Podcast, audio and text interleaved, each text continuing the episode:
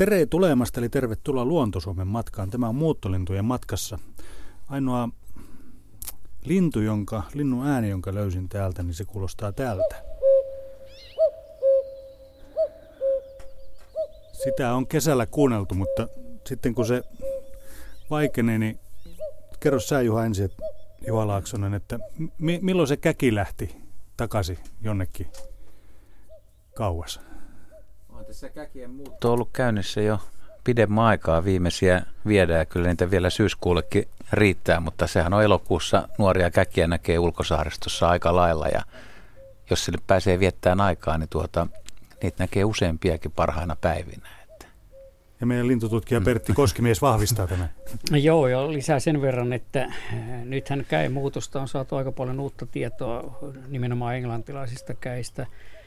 Siellä on muistaakseni useita kymmeniä varustettu tämmöisillä satelliittilähettimillä ja saatu selville, että nämä koiraat ja osa naaraistakin niin lähtee jo kesäkuussa pois. Kun ne tulee Englantiin huhtikuun lopulla, toukokuun alussa, mm, pikkasen aikaisemmin kuin, kuin tänne Suomeen, niin saattaa olla vain pari kuukautta täällä. Koiras kukkuu ja yrittää hankkia monta naarasta siihen kumpparittelukumppaniksi. Ja naaras sitten munii ne 15-20 munaa ja mm, kaikki tietää, että se lapsen kasvatus jää sitten muiden lajeille. Ja ne on oikeasti, käki on siis tropiikin lintu, joka vaan piipahtaa täällä. Et, et se voi olla, olla poissa täältä sen 10 kuukautta. Ja, ja muuttomatkakin on yllättävän nopea. Muistaakseni ne ihan kuukaudesta ja alle menee ja ne menee sademetsään, joihin jo, jo siis Suomen linnuista sademetsässä talvehtii lähinnä vain käki, eh, mehiläishaukka ja, ja jonkun verran kirjosieppo siellä sademetsien laitamille. Ne on niin, niin semmoisia lintuyhteisöjä, että tämmöinen muuttolintu ei sinne pääse.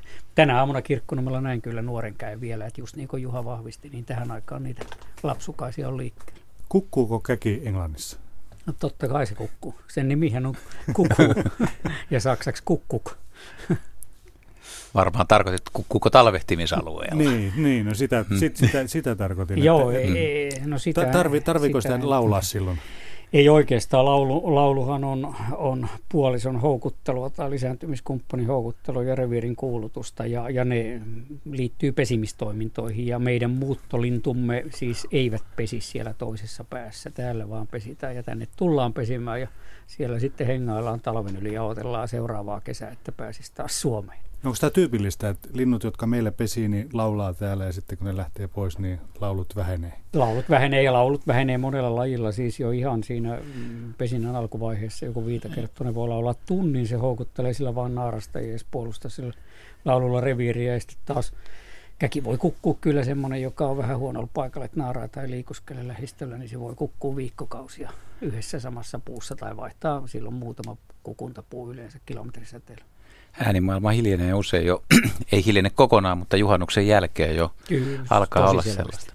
Näillä aika yllättävillä Petri Rinteen alustuksilla aloitamme Luontosuomen muuttolintujen matkassailla ja tänään siis aiheena on muuttolintujen liikehdintä ja nimenomaan tämä syysmuutto, ei kevätmuutto, vaan mitä tapahtuu syksyllä, kesällä, kun esimerkiksi suomalaiset Suomessa pesivät linnut lähtevät talvehtimisalueelle. Ja Yritämme selvittää, miksi ja minne linnut muuttavat, kuinka ne suunnistavat erilaisia reittejä, syysmuuton vaaroja, yö- tai päivämuuttoa, lajien välistä dynamiikkaa, rytmiä, eri, eri ikäisiä lintuja. Tänään on paljon selvitettävää ja tämä syysmuutto verrattuna kevätmuuttoon, niin ei ehkä kaikelle kansalle ole samanlaista, koska on ajatellut, että että monet ihmiset talven jälkeen odottaa kevätmuuttoja ja se, siihen reagoidaan voimakkaammin ja, ja ihmiset niin kuin iloitsee kevätmuutosta, mutta käännetään sitä nyt Pertti siihen, että syksyllä niin lintujahan on monin verroin enemmän esimerkiksi. Kyllä se, kyllä se näin on, koska ne poikaset on mukana ja, ja meillä niin kuin keväällä alkaa äh, pesimään 100 miljoonaa lintua noin, eli 50 miljoonaa pariskuntaa, niin meillä on varmaan semmoinen kolme nelinkertainen määrä silloin, kun lintuja enimmillään on heinäkuussa elokuun alkupuolella täällä. Niin porukkaa on paljon enemmän. Miten sun historia, muuttohistoria, sä oot, oot tutkija ja enemmän pesimälinnuston kanssa ollut tekemisissä, mutta oliko sulla nuorena niin kevät- vai syysmuutto vai kummatkin, tai harrastitko muuton seurantaa?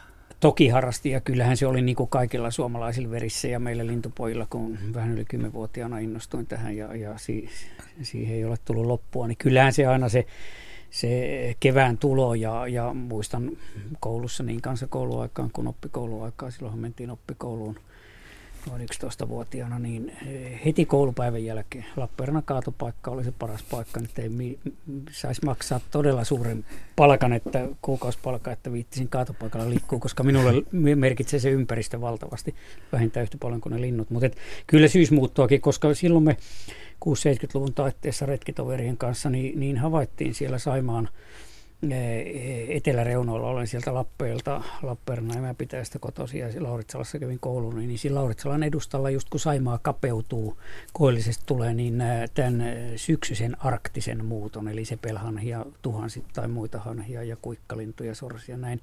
Sitä ei kevät Arktika niin tunnettiin täältä Suomenlahdelta 50-luvulta, mutta meitä innosti se sitten allit tietenkin päälle siinä kymmenin tuhansin, niin keksittiin niin tämmöinen ilmiö, että, että syksylläkin voi nähdä näitä arktisia lintuja. Mutta kyllähän se tietenkin kaikille keväällä, kun ne talvella ne linnut puuttuu ja keväällä niitä rupeaa tulee, ja se on paljon intensiivisempää, koska, koska kevätmuutto etenee nopeammin ja se on lyhyempi aikataulu. Syysmuutto alkaa jo toukokuun alussa kun, kun isokoskelot, haahkat, telkkäkoiraat lähtee ja, ja kesäkuun alussa lähtee jo paljon kahlaajia. Eli, eli kevätmuutto on vielä toista kuukautta jäljellä, puolitoista kuukautta, kun syysmuutto alkaa. Ja syysmuutto jatkuu jotenkin helmikuulle. Et tota, ei tämä se on, se on pit, pitkä, pitkä kausi, Mutta mut kaikki ihmiset ei halua kuulla sitä, että ne lähtee tosiaan toukokuun lopulla ja kesäkuun alussa, että mustaviklo, naaraat ja kuovi, kuovit lähtee. Niin se, on, se on paha sanoa väärässä paikassa, että täällä on syysmuutto hei, täydessä Joo, käynnissä. Joo, syksy alkaa ennen, ennen toukokuun puoliväliä.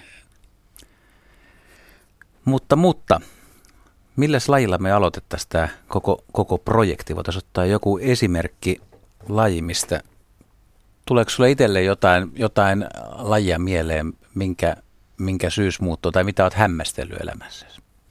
No en ehkä hämmästellyt, mutta tämä, tämä minulle rakas kalasääski on sieltä 70-luvun alusta, jota nyt on intensiivisesti tutkinut ja seurannut ja siihen nyt viimeiset puolitoista kuukauttakin joka päivä niitä tarkkailun. Niillähän on nyt se vaihe, että naaraat on jo iso osa on tuolla lähellä ainakin Kinealahden perukkaa ja, ja e, sillä lajilla ilmenee just tämä pää systeemi, mikä oikeastaan kaikilla lajeilla, että koiraat ja naaraat saattaa muuttaa eri aikaa ja ennen kaikkea emot muuttaa ennen poikasia. Et nyt kalasääskelläkin niin poikaset koppii lentää heinäkuun viimeisellä viikolla täällä Etelä-Suomen tilanteessa noin keskimääräisenä vuonna ja ison osa pesistä ja, ja ne kuoppii lentämään, niin naaras pikkuhiljaa lähtee siinä elokuun alussa. Naaras on siellä Kinealahden perukassa Länsi-Afrikassa niin noin kuukauden kuluttua tai 40 päivän kuluttua, siis syyskuun alussa, tyypillisesti syyskuun puolivälissä. Ja silloin täältä koiras, joka on yli kuukauden niitä lentäviä poikasia ruokkinut, niin vasta lähtee. Ja sitten ne poikaset haahuilee vielä täällä nämä tulevat lähiviikot ja lähtevät tuossa syyskuussa pääsääntöisesti ja menevät sitten perästä. Isä ja äiti on jo siellä, siellä perillä ja lapset sitten, sitten koittaa löytää kanssa samoille maisemille 6-7 tuhat kilometriä. Täällä on heti kysymys sääksi nuorukaisista. Miten ne nyt sitten osaa, osaa suunnistella sinne Etelänmaille? No, tästä, heti asian ytimeen. Tästähän on, on tietysti paljon tutkimusta ja, ja se on edelleen mysteeri. Se on eläintieteen suurimpia mysteereitä, miten muuttolintu löytää perille, mutta se nyt esimerkiksi just kalasääskestä tiedetään, että kun näitä satelliitti, satelliitin kautta paikannettavia lähettimiä on että nuorille, ja tämä koskee kyllä kaikkia lajeja, että nuorilla se ensimmäinen muuttomatka on vähän semmoista hapuilevampaa, että siinä saatetaan mennä pikkusen väärää suuntaan ja sitten korjataan sitä. Ja jos se vielä jonkun viimeisen aikuisen linnun se nuori yksilö melkein lajilla kuin lajilla löytää, ja osallahan, osalla lajista kyllä aikuiset nuoret muuttaa samaan aikaankin, niin nuoret mielellään lyöttäytyy kokeneemman aikuisen mukaan. Mutta siitä esimerkiksi kalasääskestä just hyvin tutkitulla lajilla, niin tiedetään, että kun se seuraavana syksynä sinne lähtee, keväällä se osaa jo aika hyvin tulla takaisin, sehän tulee vasta sitten kaksivuotiaana tosiaan ekan, ekan kesän, se on siellä Afrikassa, mutta sitten tulee takaisin ja sitten kun se kaksi kaksivuotiaana, kak, kakkosvuotensa syksyllä niin kun kulkee sinne, niin se on jo aika suoraviivaisempi. Se on varmaan pannut merkille niitä maamerkkejä ja muita. Että tota, ensinnäkin tätä kokemusta siis tarvitaan, että lintu osaa vähän elämänkokemusta ottaa, mutta että Kaikilla linnuilla on useita kompasseja. Käytetään aurinkoa, käytetään maamerkkiä, käytetään maan magneettikenttää, yömuutteja käyttää tähtitaivasta. Nämä, on, nämä kaikki vaatii hirveän pitkän selityksen, mutta jos tämä suunnistaminen käydään nyt, niin kyllähän niistä voi tietysti kertoa enemmänkin.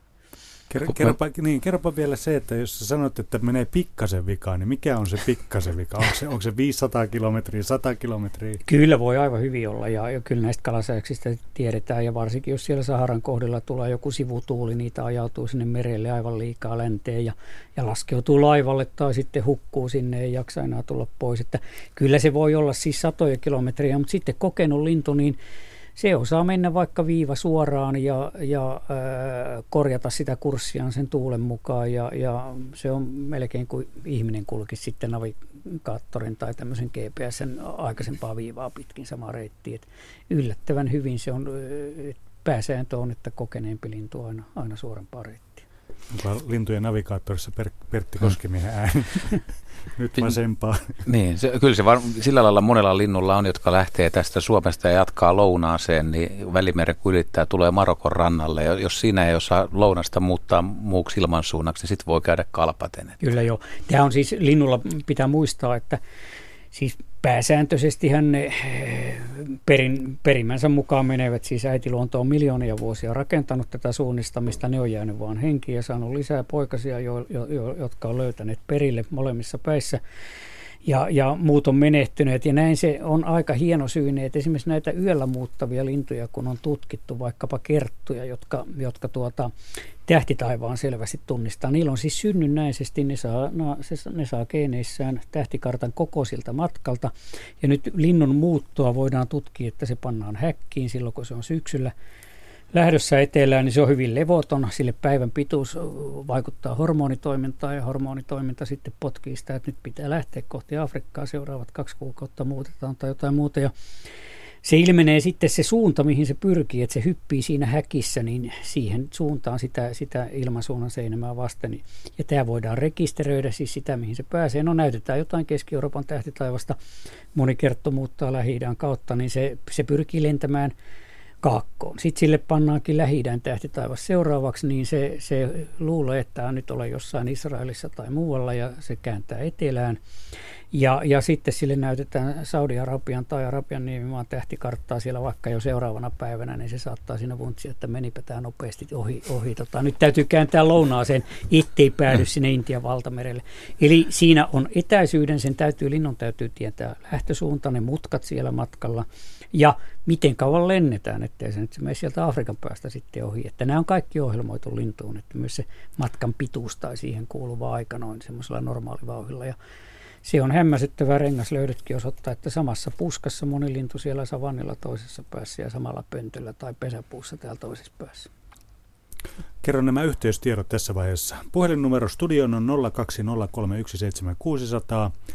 Kysymyksiä siis lintujen syysmuutosta ja havaintoja myöskin tästä syysmuutosta. Niitä etsimme. radio.suomi.yle.fi on sähköpostiosoite ja sinne muutama sähköposti on jo tipahtanut. Kysytäänkö Pertti Koskimelta seuraavaksi, että mikä voi sekoittaa tämän linnun kompassin?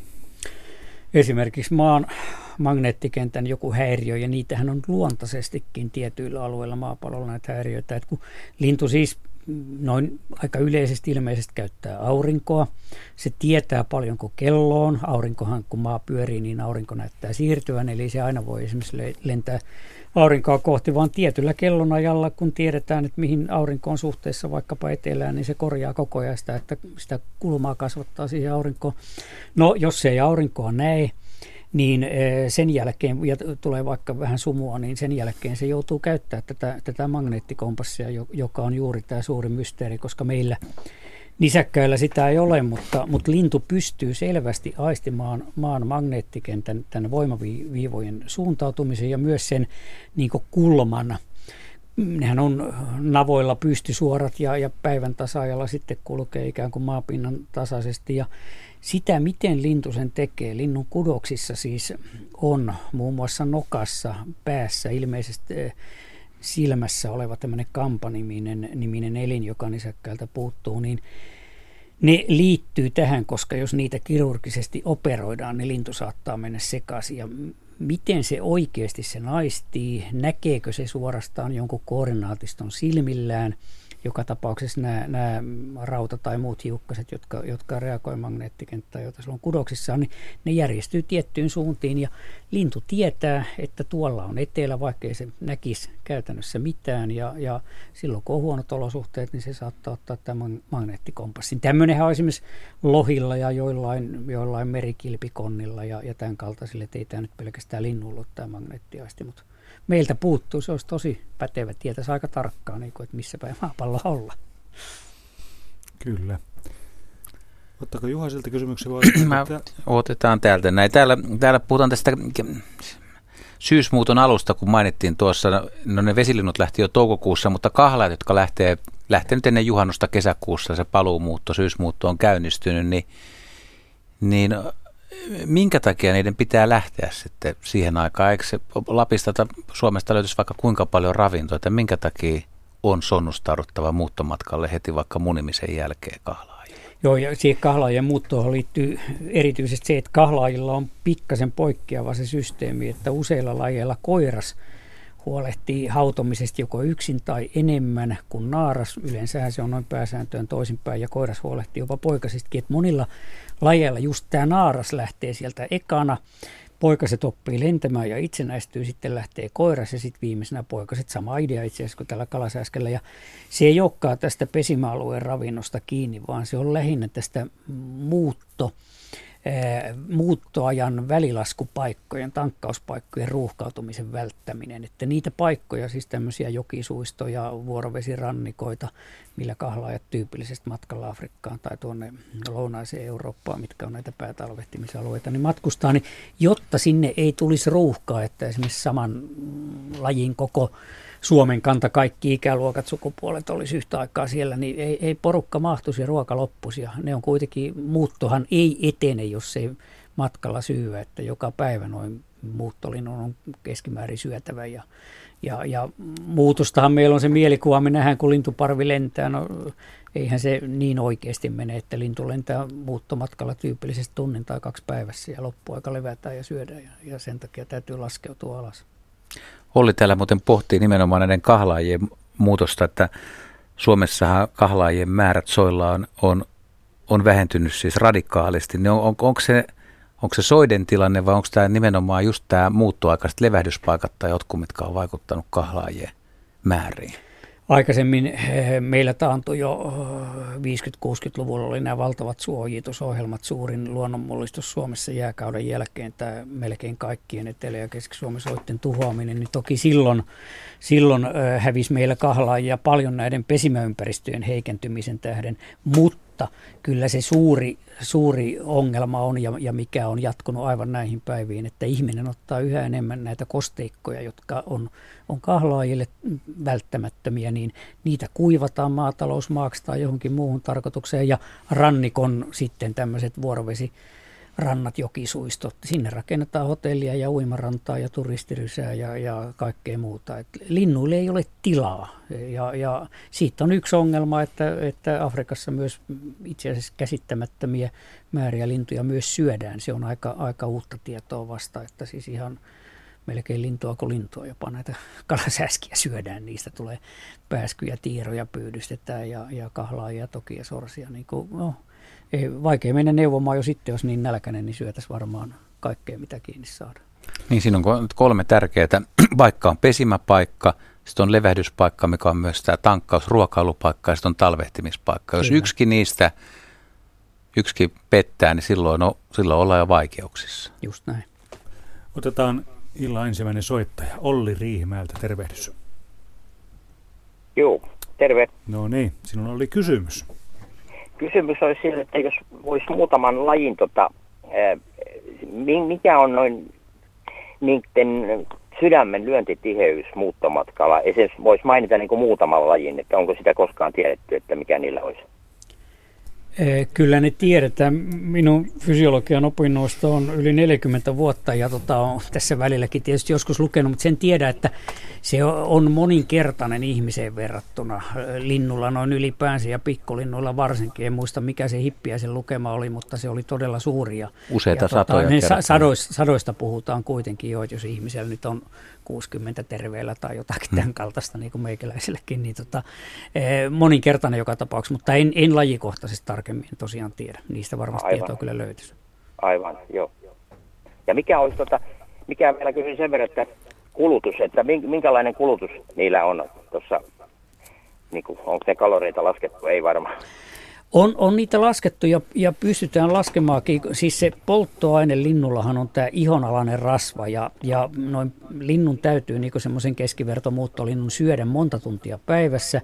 Ja se saattaa olla 20, 30 prosenttia, 50 prosenttiakin jopa painavampi eh, sen muuttolinnun edellä aina päivittäin. Tai sitten jos siinä on vastatuulia ja muita, se mielellä ottaa myötätuulia, niin jotta se sitten lähtee ja muutaman tunnin lentää, niin kyllä siinä sitten monta kymmentä prosenttia taas laihtuu. Että on se aika kuluttavaa, mutta kyllähän nämä nämä niin kuin isommat kahlaajat, kuten tämmöinen punakuiri melkein kuovin pituinen ja, ja painoinen, niin siitä tiedetään, että se pystyy kymmenen päivää lentämään meren yli. Esimerkiksi tuolta ää, Alaskasta ne lentää, lentää tuonne Tyynellä merellä niin uuteen Seelantiin ja tämmöisiä. Kymmenen päivää pystyy lentää, pikkukuovi lentää Islannista viisi vuorokautta tuonne Länsi-Afrikkaan yhtä soittoa tuommoinen varista selvästi pienempi lintu. Et kyllä ne pystyy sit sitä, sitä ravintoa tankkaamaan ja, ja Sahara on semmoinen kohta, iso osa kyllä löytää vielä keitaita, se on yksi pullonkaulalintujen muutossa.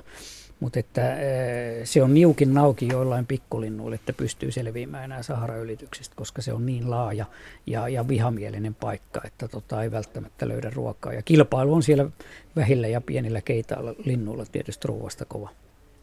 Joo. Sitten vielä semmoinen kysymys, että kun tuli väittelyä siitä, että kuinka on tuonne pääskynen pystyy olemaan ilmassa, että kun mulla vastaväittäjä sanoi, että se tota, ei pysty olemaan niin pitkään kuin minä väitin, että se pystyy olemaan useamman kuukauden samoilla siivillä ja nukkuukin jopa ilmassa. Ja onko siinä perää? tervapääskystä niin, puhutaan tämä, nyt. Tämä, tämä koskee Joo. varmaan tervapääskyä, tämä, koska nämä, nämä luvut on tämmöisiä. Ja, ja tervapääskyhän ei ole pääskylle, eli pääskysille käytännössä mitään sukua tai onhan ne varpuslintuja, mutta niitä on 5500 lajia. Että tota, anteeksi, ei, sehän ei ole edes varpuslintu, se on ei-varpuslintu, siis se kuuluu näihin kirskulintuihin, eli se on lähempää sukua niin kuin kolipereille ja siitä on sellaisia aikaisemmin ennen kuin oli näitä lähettimiä, niin äh, sitähän ihmeteltiin, kun, kun äh, Afrikassa esimerkiksi, jossa ne talvehtii keski siis sieltä ei tiedetä, vaikka esimerkiksi Euroopassa niitä pesi useita miljoonia pareja, niin ei, ei niin kuin löydetä semmoisia puita tai jotain muita rakennuksia, missä olisi semmoiset määrät tervapääskyjä levähtämässä kuin niitä täältä pohjoisesta lähtee. Ja tästä jo pääteltiin, että ne on siellä Afrikan taivaallakin nyt, nyt vähintään kuukausmääriä ja, ja tota, levähtävät vaan satunnaisesti. Ja, ja nyt kun on tämmöisiä lähettimiä viime vuosina kiinnitetty näille tervapääskyillekin, jotka mittaa sitä lentonopeutta ja, ja lentokorkeutta ja, ja ne pystyy näitä sydämen lyöntejä ja kaikkia tämmöisiä ymmärtääkseni mittailemaan, niin on pystytty vahvistamaan tämä käsitys, että se voi olla kuukausia ja jopa ehkä tämmöinen on mahdollista, että tervapääskyn poikainen, kun näin loppukesällä lähtee pöntöstään, niin se lentää sinne Afrikkaan, se nukkuu, ruokailee, koko elämänsä viettää siellä taivaalla ja saattaa olla, että seuraava kerran se laskeutuu sitten parivuotiaana alas, kun se rupeaa itse pesimään jossain pöntössä tai kattotili alla, että se on täysin poikkeuksellinen lintu, näin, näin ilmaelämään niin kuin täysin sitoutunut. Joo. Tämmöinen kuukausien aika niin on ihan, että jos te olette semmoista väittänyt, niin tota, kyllä. kyllä voitte puolustaa sitä väitettä jatkossakin. Taisi voittaa jonkun kirkkaan pulla. no niin, on, onnea vaan. Kiva. Ja vielä Joo, sanotte, että alppitervapääskyllä niitä on tutkittu yhtä lailla. Niin tota. Kiitos Joo. ohjelmasta ja tämä on hyvä. Kiitos. Kiitos, Koska, kiitos. Tota, ketä vaan luontoa kiinnostaa ja pitäisi vielä enemmän ihmisten kiinnostaa luonnosta, niin tämä on todella merkittävä ohjelma. No. Mm. Kiitos. Joo, kiitos. Kiitos, hei. Tuossa vielä tuli muisteltu, en muista ihan tarkkaan niitä lukuja, mutta joskus, joskus kun kaivelin tietoja tämmöistä kyyhkyjen lentoon lähdöstä, niin mikä, mikä tähän pulssiin liittyy tietyllä tavalla, niin kun kun lintu singahtaa tai säikähtää ja lähtee lentoon, niin se pulssi jostaa parista voi nostaa jopa 700. Niin, sanoit, mikä eikö kertoo. 600 joku Joo, 600 on aika hyvä, hyvä luku Turkin kyyhkylle, sepelkyyhkylle. Sitten se tietysti tasottuu, kun lintu lentää, mutta joo. joka tapauksessa, niin kuin sanoit, niin se on paljon enemmän kuin, ja, ja kuluttaja.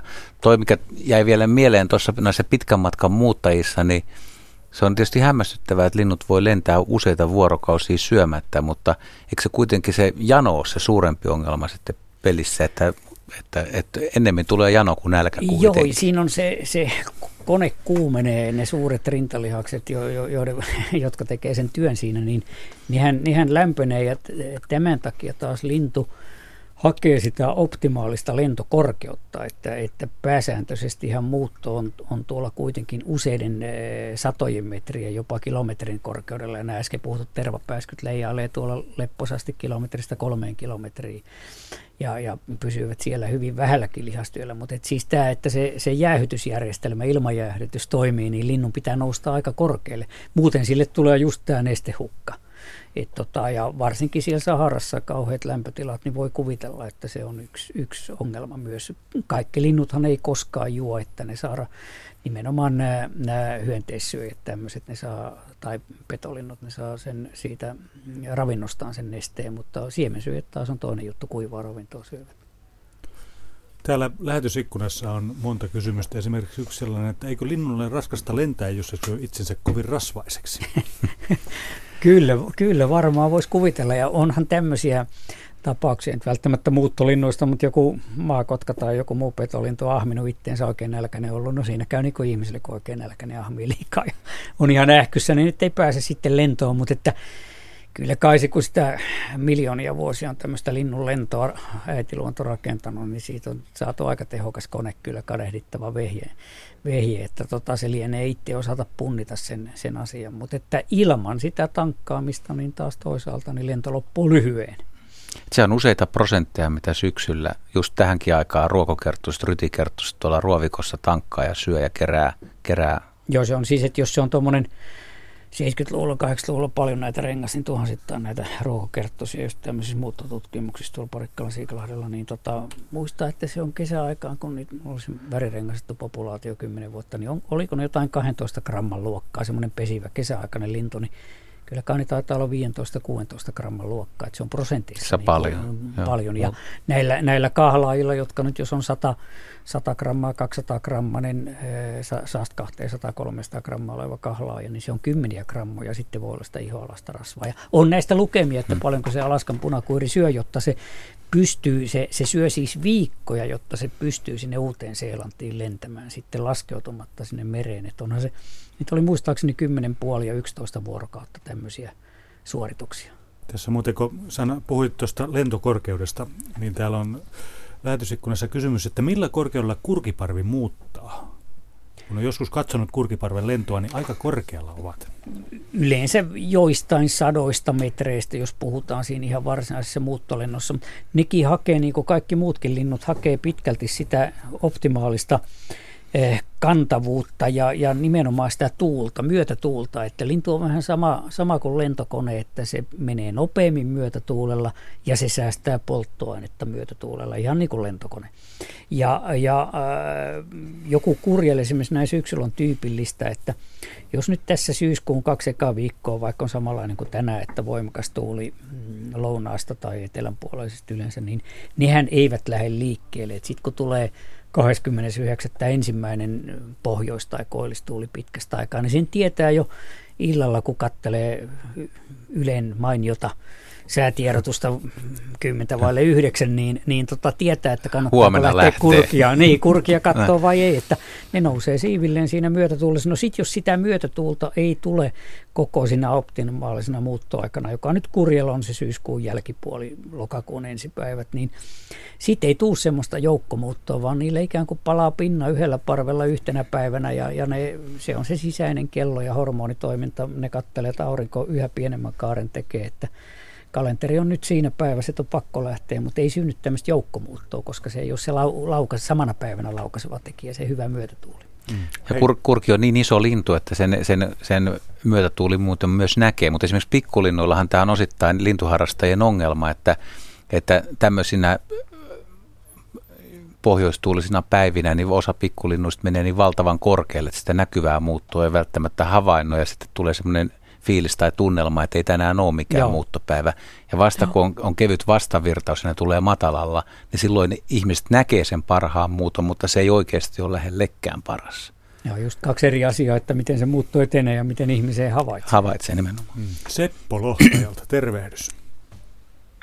Halo. No niin, nyt olet suorassa lähetyksessä. Okei. Okei, okay, joo. Kysymys kuuluu semmoinen, että tähän aikaan yleensä niin probleemana on rastaat, jotka tyhjentää no, runsaan sadon noista mustaherukkapensaista. Ja nyt kaksi-kolme viikkoa on ollut ihan täysin rastaaton aika.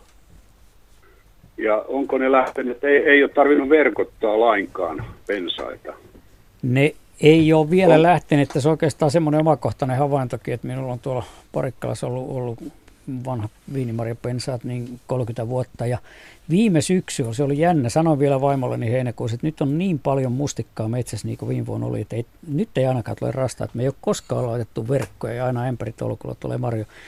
En tiedä mitä viime syksynä ensinnäkään tapahtui, että ne tulivat syömään pihalle. Eka kertaa elämässäni laitoin rastasverkot. Tänä vuonna on tehnyt saman havainnon, marjoja on viinimarja puskas kyllä vähemmän, mutta saman havainnon kuin te, että rastaita ei tullut käytännössä ollenkaan. Mutta nythän on niin, että pihlajassa on marjoja siis aivan ennätyksellisen paljon, ainakin tästä tuonne itärajalle, mit, mitä on itse liikkunut nyt pitkin kesää, niin ja ne on aika punaisia ja, ja tota rastaita on jo pihlajissa ja seljemarjat, jotka, jotka vähän aikaisemminkin on, on jo kypsymässä, niin niissä on kans, että, että ne on tuolla, tuolla metsissä ja, ja pelloreunan pihlajissa nyt ne rastasparvet. Että ni, niillä on, niillä on sitä ja varmasti koko syksy ja, ja talvi nyt on, on tulos ehkä hieno, hieno rastas syksy kyllä siihen nähden, niin kuin lintuharrastajat no, tä, Tässä on erikoinen sen takia, että, että tässä on ihan saunan terästä, katselen, niin, niin tuossa on pihlaja Maria oikein punaisena ja ihan noiden puskien, siis mustaherukka pensaiden vieressä, niin ihan tyhjää. Ei siis linnun lintu, että tuossa on varpusia ja jokunen västäräkki hyppii tuossa. Joo. Mutta nuo mustaherukkapensaat saa olla ihan rauhassa. Mutta se on, se on nyt, kun niitä, en, en tiedä, onko siellä länsirannikollakin sit on siis paljon, kun olen vaan katsonut Itä-Suomea ja tätä Uuttamaata itse. Että täällä on ainakin niin, molemmilla alueilla valtavasti näitä pihlajamarjoja, että jos niitä on sielläkin ja, ja tota, puoli Suomea vähintään täynnä pihlajamarjoja, niin nehän hajaantuu ne linnut sitten, eihän niitä tietenkään joka, joka paikkaan edes riitä. Että semmoisena vuosina, kun luonnonmarjaa on vähemmän, niin kyllä ne silloin tulee sitten mansikkamaalle ja, ja Okei, Eli että, nyt täytyy poimia sitä ny, Niin, ja ainakin täällä Kirkkonummella, niin meillä just tänäänkin poimittiin, että ne, Okei, ne on mustat, mustat on parhaimmillaan, mutta meillä käy kauriit niitä syömässä, että sen takia Okei, no hyvä, kiitos perusvastauksesta rastaiden muuttoon ja vielä alkaa. Ei ole vielä oikeastaan. Ja sitten erityisesti terveiset, niin keskusteluikkunan tolkulliset terveiset täältä Hiidenveden rannalta. Kiitos. Kiitoksia. Kiitos, Kiitos. moi. Moi moi. Miten tämä vuorokausirytmi, kun usein, usein pohditaan tätä, että siis syksyllä tähän aikaan, no ilta pimenee, ei ole enää ihan valoisia öitä, niin miten tämä valorytmiikka, niin käynnist, onko sillä suuri merkitys tässä lintujen syysmuutossa, että, että ne kokee, että vai, vai onko, onko sitten lämpötila? Kyllähän se valo on, on tärkein, se on niin kuin kaikessa linnun vuodessa. Se on pesinnässä ja sulkasados, joka on tässä pesinnän ja, ja, ja sy, syyslähdön välisenä aikana, että et kyllähän se on tärkein, mutta siinä on sitten se hieno säätö tulee, tulee tietenkin, se vaikuttaa tämä lämpötilakin, että nyt ehkä jonkun viikon voi, voi heitellä, mutta pääsääntöisesti se lintu tietää siitä auringon kaaresta, että milloin pitää lähteä. Ja nyt tämä vielä tähän vuorokausirytmiin, että oikeastaan hyvä, että tuli puheeksi, että osa linnuistahan on siis yömuuttajia ja nämä pikkulinnut, iso, iso osa, valtaosa on, on yöllä lähteviä. Nytkin on siis heinäkuun ja kaiken elokuun niin näitä kerttuja – kerttusia, peltosirkkuja, metsäkirvisiäkin vähän, vähän a- a- a- aamulla varhain ainakin, niitä muuttaa kyllä päivälläkin, niin tota, siellä tapahtuu paljon semmoista, mitä ihminen ei näkään. Että me aamulla sitten nähdään, että pihapensaista tai rantapusikossa niin on kauhean määrä voi olla kuhista näitä pikkulintuja ja ne on voineet tulla kaukaakin ja aamulla mm. sitten tup, ne, ne, ne, päivällä syö ja yöllä lentää, kun sitten taas päivämuuttajilla on toisinpäin, että yö levätään ja tämähän on nyt nimenomaan ihan niin kuin huippuaikaa, että jos, jos sattuu pitämään silmänsä aamu, aamupäivisin auki, niin kaupunkipuistot, kerrostalojen pihapiirit, missä on, missä on kuitenkin lehvästöä tarpeeksi, niin siellä siis useita eri lajeja, kirjosieppua, harmaa sieppua, pajulintuja, voi olla pikkusieppuja, joukos punarintaa.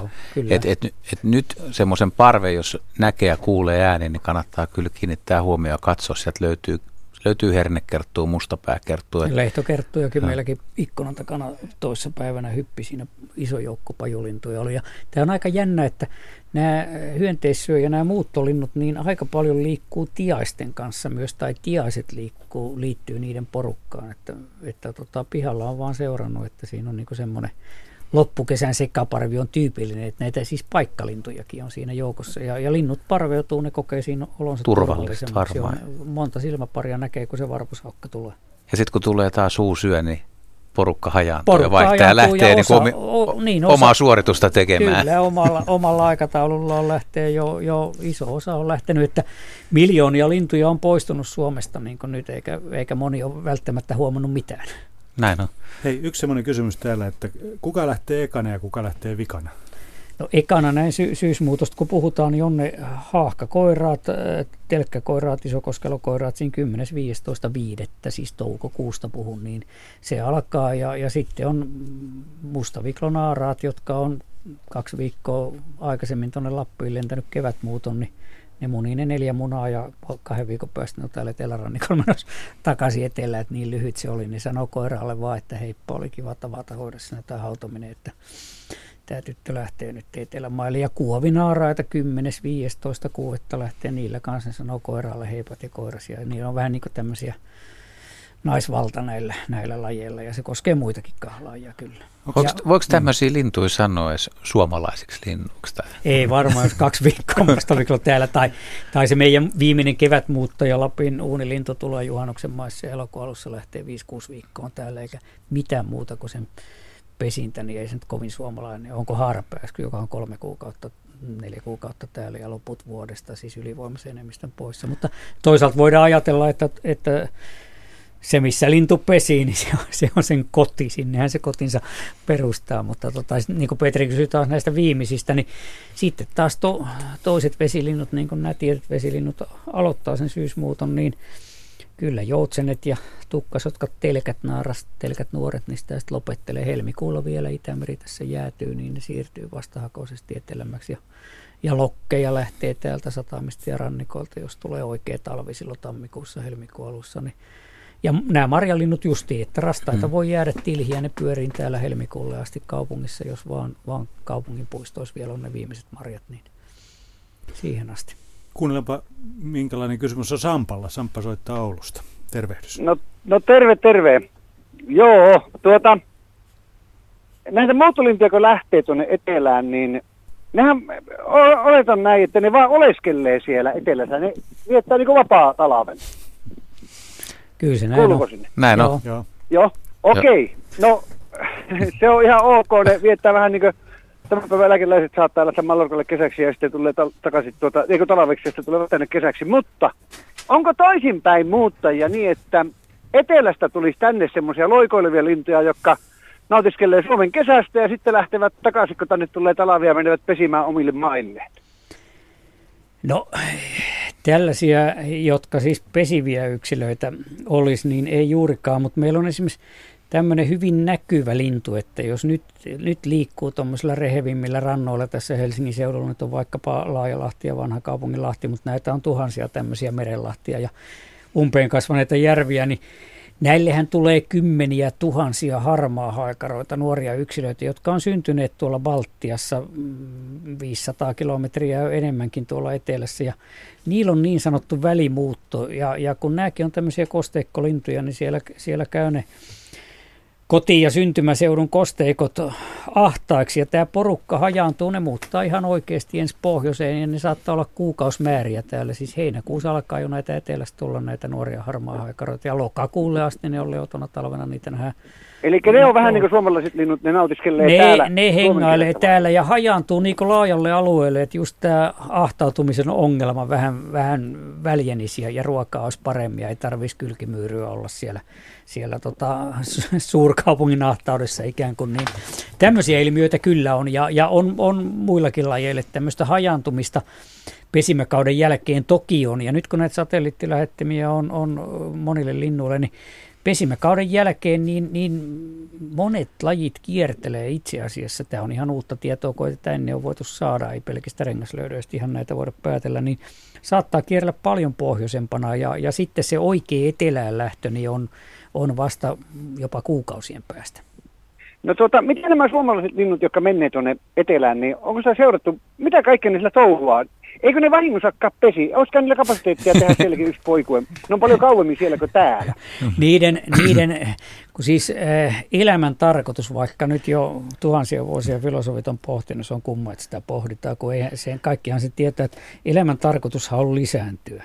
Saada no, mahdollisimman paljon poikasia ja, ja saada omia geeniä seuraavaa sukupolvea. Tämä on se elämän tarkoitus, ja jotta se toteutus, niin yksi väline siihen on pysyä hengissä ja se pesimäkausien väliä elää mahdollisimman pitkään, että tulee monta poikoetta. Ja, ja tämä talviaikainen linnun, linnun elämäntehtävä on pysyä hengissä siellä etelässä ja pitää muistaa, että siellä etelässäkin on näitä e, pesiviä sikäläisiä lintuja ja sielläkin on resurssit aika, eli, eli ruoka ja elintila aika, aika vähäistä. Siellä ei ole, välttämättä ei ole tilaa niille pesiä ja vaikka tuolla savannilla nyt arvioidaan, että kolme neljäsosaa siellä talvella olevista, savanni on hyvin tyypillinen semmoinen talvehtimisalue ja erilaiset pensaakot siellä Afrikassa pohjoisesta tulee linnulle. Enemmistö on tätä meikäläistä porukkaa, mutta ei ne mahu siellä pesimään ja sitten se paikallinen lajisto kilpailee ikään kuin siellä siitä pesimäreviireistä ja, ja ei ne todellakaan siellä pesi. Et ne pesi sitten vaan kertavuoteen tai jotkut lajit parikin poikuetta täällä päässä. Okei. No kiitoksia. Tämä tieto riittää tällä kertaa. Niin jatketaan tästä. Antaa linnut lommailee etelässä ja tulevat tänne sitten taas kesäksi. No niin, kiitos mm. soitosta. Kiitos.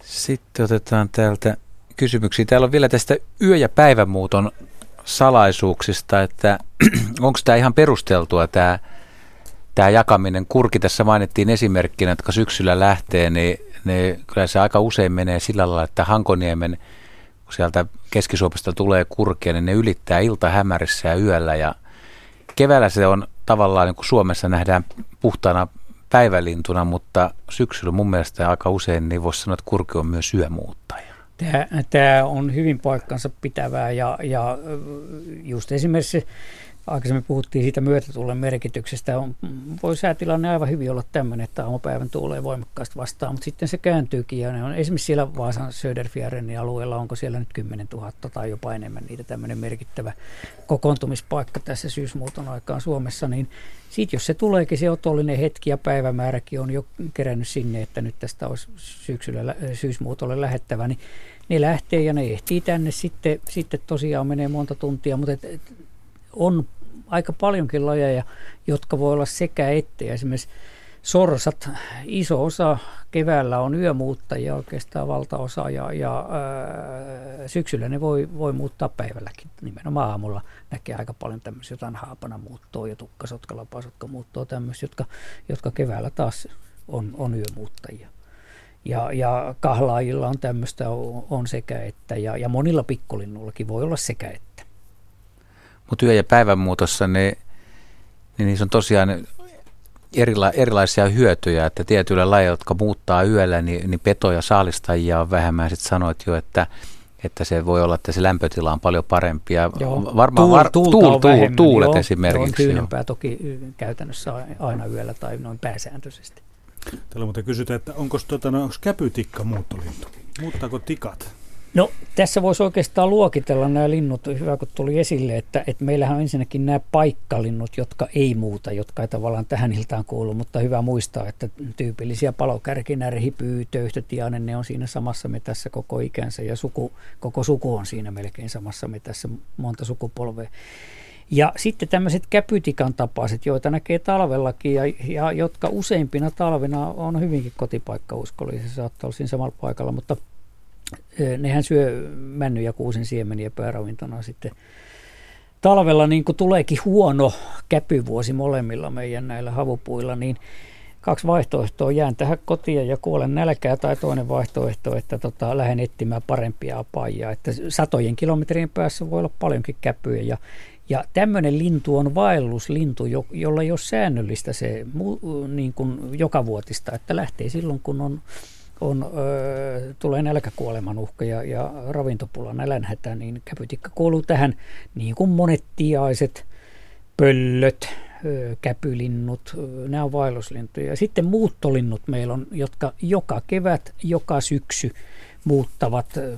Niillä on ihan se tietty rytmi ja Nämäkin sitten jaetaan vielä kahtia. Varsinaiset muuttolinnut, nämä pajolinnut, lehtokertot, kaikki yksilöt muuttaa. Sitten on osittaismuuttajat, niin kuin varis, punatulkku, keltasirkko. Niitä on kymmeniä lajeja viherpeppotutuista, mustarastas, joista osa puukiipiä, puukiipiä, hippiä. Ne osa jää tänne, osa kannasta muuttaa. Että sitä sanotaan osittaismuuttajiksi. Tämmöinen neljä pääryhmää nyt muuton kannalta linnut. Joka myös on niin kuin erinomainen taktiikka, jos ajattelee hippiäistä ja puukiipiä, kun on tosi kylmät talvet ja valtaosa kannasta kuolee, niin sieltä sitten keväällä kuitenkin porhaltaa uusi joukko mm. ja yhtäkkiä taas on kanta aika hyvä. Kyllä joo, ja, ja jossa on tämmöinen kauhun tasapaino, että ajatellaan hippiäistä lentämässä Pohjanmeren myrskyissä 5-grammanen, 6-grammanen lintu siis Englantiin ja takaisin, niin ei kuulosta kovin houkuttelevalta, mutta ei kuulosta kauhean houkuttelevalta niin kuin jäädä tänne 40 asteen pakkasiikkaan. Ja niinpä miljooniin vuosiin ei ole, ole ainutta oikeaa ratkaisua hippiä se kohdalla ollut, ja nämä molemmat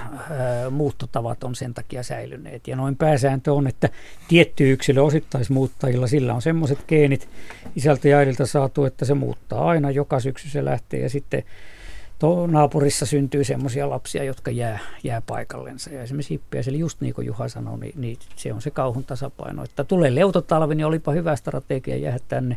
Talvehtinut yksilö valtaa parhaat pesäpaikat. Eh, tulee oikein kylmä talvi, niin se kannatti ottaa se myrskyn riski. Ja jos ei myrskyy satukkaan, niin sieltä Englannista tulee iso porukka tänne ja, ja oli parempi strategia. Kohta siirrytään tässä merisään puolelle, mutta siis annetaan vinkki, mitä merisään jälkeen käsitellään. Se on meinaa semmoinen superyö, kun on kunnon yö Majakkasaarella ja Majakan valokeilla kerää lintuja sinne. Minkälaista se oikein on? Aha. Uskotko? Siitä kun puhutaan. Ajattelen, että pieni vinkki pitää antaa. Joo, no se on hyvä. Sano vielä Juha äkkiä tässä tähän käpytikka-kysymykseen semmoinen tarkennus vielä, että mistä tuntee käpytikan tämän kesän poikasen? No kokonaan punainen päälaki on nuorella linnulla aika pitkään. Ja ne värit on niin kuin himmeemmät, se, se mahapuolen punainen ja, ja selkäpuolikin on vähän himmeempi, ei niin pikimusta niin kuin aikuinen. Yle, Radio Suomi. Syysmuuton saloja siis on selvitetty tässä näin ja luvattiin tuossa ennen merisäätä, että hieman puhutaan yömuuton hienoudesta. Luon teille tunnelman. Lokakuinen puoliväli, sumuinen yö, pimeää, kosteaa, ulkomeren saaristossa majakan valokeilat vilkkuu ja lintuja on paljon liikkeellä ja sattuu sitten sellainen, sellainen hetki, että linnut ei oikein tiedä mihin päin menee ja tulee sitä majakan luokse ja Oletteko kumpikaan, Pertti, varmaan päässyt kokemaan, että mit, mitä tapahtuu, kun lintuja on yöllä paljon liikkeellä ja ne pyörii siinä majakan valoissa? on ihan joskus nuorena ja siitä, siitä on tosiaan kauan, mutta se on, se on häkellyttävä tilanne, kun siinä näkee vähän kaikenlaisia lintuja. Ja ne on oikeasti, niin kuin sanoit, niin ne, tuntuu, ne on sekaisin, ne ei oikein tiedä mitä tehdä. Siellä voi olla siis hiirihaukkaa, sepelkyhkyä, pulmusta, kiurua, hyvinkin yllättäviä lajeja. Sarvia suopoille tulee siihen saalisteleen, on hippiäistä ja, ja pajulintua, kaiken näköistä lintua. Ja tietysti rastaat, jotka luovat yleensä tämmöisen yömuuton tunnelma ja niitä niit nyt tiettyinä öinä menee paljon. Ja taisi vähän niin kuin vinkki kuulijoille, että, että kyllä suosittelen, että ja lokakuu on musta melkein parasta aikaa siihen, silloin kun rastaita muuttaa paljon, niin joskus edes yrittää valvoa illalla ja kuunnella, kun esimerkiksi menee laulurastaita, kuuluu tik tai sitten punakylkirastaita, se on pidempi sirahdus, niin rupeaa laskemaan niitä ääniä, että kuinka paljon siinä heti hämär, hä, kun hämärä koittaa ja yö tulee, niin kuinka paljon kuuluu niitä ääniä, että niitä, niitä lintuja muuttaa niitä muuttaa tuhansia yön aikana. Kyllä yhdenkin pisteen yli, että esimerkiksi just nämä rasta, rastaiden äänet, niin tuntikausia voi, voi kuulua niin jatkuvasti sitä ääntä. Ja keväällä sitten esimerkiksi kun tuonne arktiselle alueelle tunralle menee alle ja mustalintuja, niin sitä allilaulua ja mustalinnun vihellystä, niin se voi tuntikausia kanssa taivaalta. Niin tarkkoja määriähän siitä ei saada, mutta, mutta siitä frekvenssistä, intensiteetistä niin tuota, kuitenkin jonkunlainen käsitys. Että jos ottaa esimerkiksi 15 minuutin jakso ja sitten sit lepää vähän ja menee uudestaan ja taas laskee ja siinä 15 minuutin jaksossa kuulee useampia kymmeniä ääniä, niin voi siitä arvioida, miten, miten paljon menee, mutta loppujen lopuksi tämä yömuuton lukumäärät on edelleen vähän niin kuin arvotus ihmisille. Kyllä on, että, että, että, näistä sää, säätutkien eh, avulla on saatu jonkunlaista käsitystä. Ja sitten tämmöinen vanha niin sanottu kuumenetelmä, että, että täysikuun aikaa tai, tai lähellä sitä, niin – katsotaan sitä kuuta, tuijotetaan silmäkipeänä kaiken yötä tai puoliyötä ja kuinka monta siitä menee. Saadaan nyt selville, että vesilintu tai, tai jotain pikkolintua tai muuta, mutta tota, tämän kaltaisia on. Plus sitten se useimmin kuitenkin käytetty, että aamulla näillä levähdyspaikoilla, ruokailupaikoilla, niin nähdään, miten valtavia laumoja on pysähtynyt edellisen yön jäljiltä tai merensaaristoon. Yle, Radio Suomi. Ja mehän jatketaan täällä muuttolintojen matkassa Luontosuomen iltaa. Studiossa asiantuntijana lintututkija Pertti Koskimies, luontotoimittaja Juha Laaksonen ja minä olen Petri Rinne. Ja lähtäpäs Juha ensimmäiseksi nyt tämän tunnin alkajaisiksi puhelulla ja puhelulla on Pekka Nivalasta. Tervehdys. Joo, terve, terve. Joutsenko oli sinun aiheena? Joutsen aiheena ja semmoinen, että tuossa on joutsen pesue, ollut pieni pesue, pari poikasta ja emo semmoisella alueella, josta avo, oikein reilu avoveteen on ainakin kolme kilometriä joka suuntaan. Että se on tuossa Viemäriojassa tai pienissä saviroopeissa jossain semmoisessa pesinyt ja ollut tuossa peltojen reunalla ja kulkenut se partio. Mutta tuossa noin kaksi viikkoa sitten minä illan myöhään kuulin, että se emä piti hirveätä metakkaa kalakatti, mutta en vaivautunut nousemaan ylös. Ylös, mutta aamulla havaitsin, että emä oli lähtenyt ja ne lentokyvyttömät harmaat poikaset jäi tuohon kahdesta. Ja sitä emä ei ole sen koomin näkynyt. Niin mikä on ennuste näillä, näillä pojilla? Pääseekö ne sitä koskee kunnolla lentoon, lentoonkaan ja jos pääsee lentoon, niin osaako ne lähteä oikeaan suuntaan muuttaanko? Muita joutsenia ei ole näköetäisyydellä. Oliko siinä siihen astikin vain yksi emo sitten, minkä havaitsit? Joo, yksi emo on ollut vain, vain pitkin kesää. Joo. Yhtä kertaa en ole nähnyt, nähnyt kahta emoa. Se on e, erikoinen tilanne, koska Joutsenellahan siis laulujoutseneesta tässä puhutaan, niin myös koiras, siis sekä koiras että naaras toisin kuin sorsillahan vaan se naaras huolehtii niistä poikasista. Joo, näin minäkin olen ymmärtänyt. Ja molemmat pitäisi olla, olla tavallaan, ja tämä, että Joo. kaksi viikkoa on pois, ja te siis asutte siinä vieressä, että näette kyllä Aivan pitkin vieressä, ja, ja ne, ne joskus, ne nykyään näyttää olevan enemmän metsässä, että Joo. riistakameralle oli jäänyt kuva toisessa päivänä niistä kahdesta poikasta. Joo, e, siis vapaaehtoisesti se emo ei kyllä niitä poikasia hylkää, että päinvastoin Joutsenillahan tämä systeemi on semmoinen, että molemmat emot ja ne, ne poikaset on yhdessä ensi kevääseen saakka. Ne muuttaa syysmuuton, on talven siellä ja palaa keväälläkin vielä niin kuin tämä, tämän vuoden perhe yhdessä. Ja sen jälkeen vasta ne poikaset sitten irtaantuu ja, ja, ja tuota, seuraavaa pesuetta rupeaa sitten nämä emolinnut tekemään. Kyllä siinä nyt jokulainen, jotain sille on täytynyt sille ja mitä on tapahtunut sille toiselle emolle sitten sitä ennen. Sitä ei pysy, kun ne on samannäköisiä, että koiras vai naaras, kumpi on kyseessä. Mutta tuota, ja, nä, ja näiden, näiden ennusteeseen sitten, mistä olette huolissaan tai olette sitä pohtinut, niin periaatteessahan ne osaa syödä itse, että sit siihen ei tarvitse emon, emon apua. Että lähinnä se on ne emoton, ne vahtii, että jos sieltä joku vaara tulee, kettu voisi ottaa tämmöisen ilman emoa olevan poikasen, mutta esimerkiksi jos emot on mukana, niin ei kettukaan mahda mitään. Sehän joutsen rupeaa huitoa siivillä ja nousee tota, siihen eteen. Aivan sama kuin kurki pystyy kyllä puolustamaan tämänkin kokoisilta pedoilta että on ne vähän huonommassa suojassa silloin, kun se emo ei ole, mutta jos, jos siihen nyt ei mitään, mitään petoa tule tai joku, joku koira on virralla ja käy niiden kimppuun, niin on mahdollista, että ne kehittyy lentokykyisiksi. Ja nyt normaalissa aikataulussa tänä vuonna on kaikki ollut luonnossa myöhäistä ja joutsenetkin myöhäisiä, mutta tässä ihan pari viikon sisään nyt kyllä pitäisi tulla siihen kuntoon, kun normaalisti ne elokuun lopulla syyskuun aluskin jo pystyivät lentämään, niin äh, jos ne pääsee siivilleen, niin kyllähän ne näkevät sieltä vähän, ei tarvitse korkealle nousta, niin varmaan näkee lähimpiä vesistöjä ja, ja todennäköisesti lentävät sinne ja sitten on mahdollista, että jos, jos tuota joku muuttojoutsen parvi siellä sitten laskeutuu tai ne näkevät semmoisen, niin lähtevät perään sinne. Et jonkunlainen mahdollisuus selviytyä on, mutta kyllä se huonompi on. Ja näillähän on näillä, Joutsenilta sanotte sen, että lähimpää vesistä on monta kilometriä. Tämä on aika tyypillistä, sehän ihan jalkamiehenä vie niitä poikasia, jos ei ruokaa riitä, että monilla pienillä suolamparilla pesitään, siellä jo ruokaa sitten kasvaa ja kehittyy niillä poikasilla, niin ne monta kilometriä marssii metsässä, syövät mustikoita siellä mennessä ja jotakin muuta, mitä löytävät ja, ja tota, menevät isommille vesille, mutta tässä ilman emoa, niin se ei kyllä onnistu.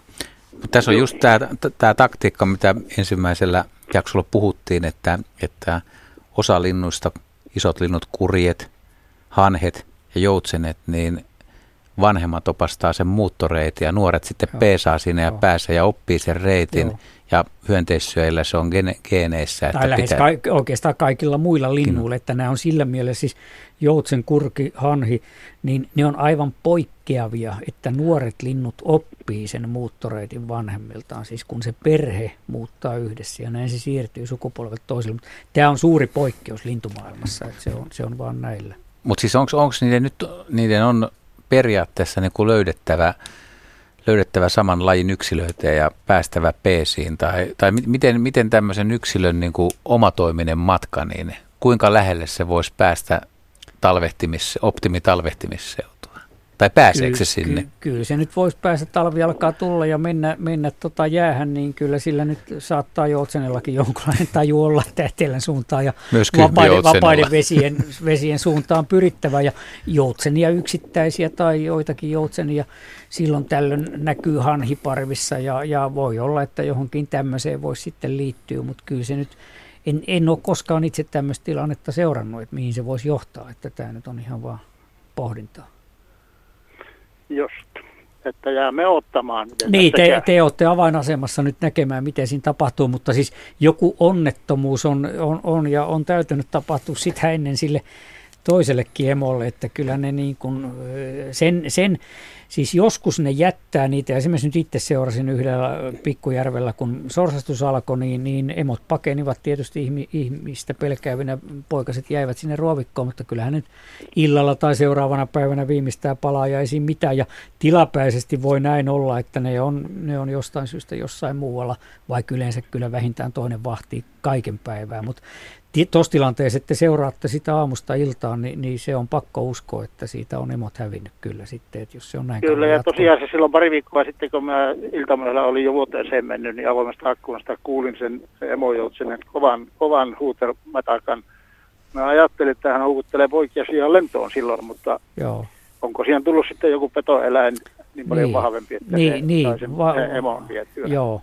Korkeintaan sitten siis tosiaan joku, joku niin kuin merikotka voisi yllättää, joita sisämaassakin lentää, tai, tai maakotka tai joku tämmöinen voi joutsenen tappaa, mutta aika harvinaista sekin on.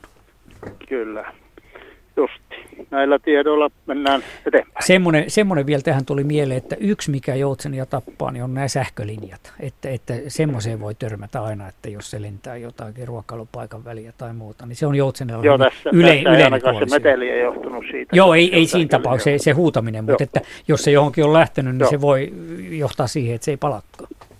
Justi. Kyllä, kiitos soitosta. Joo, kiitos. Hei.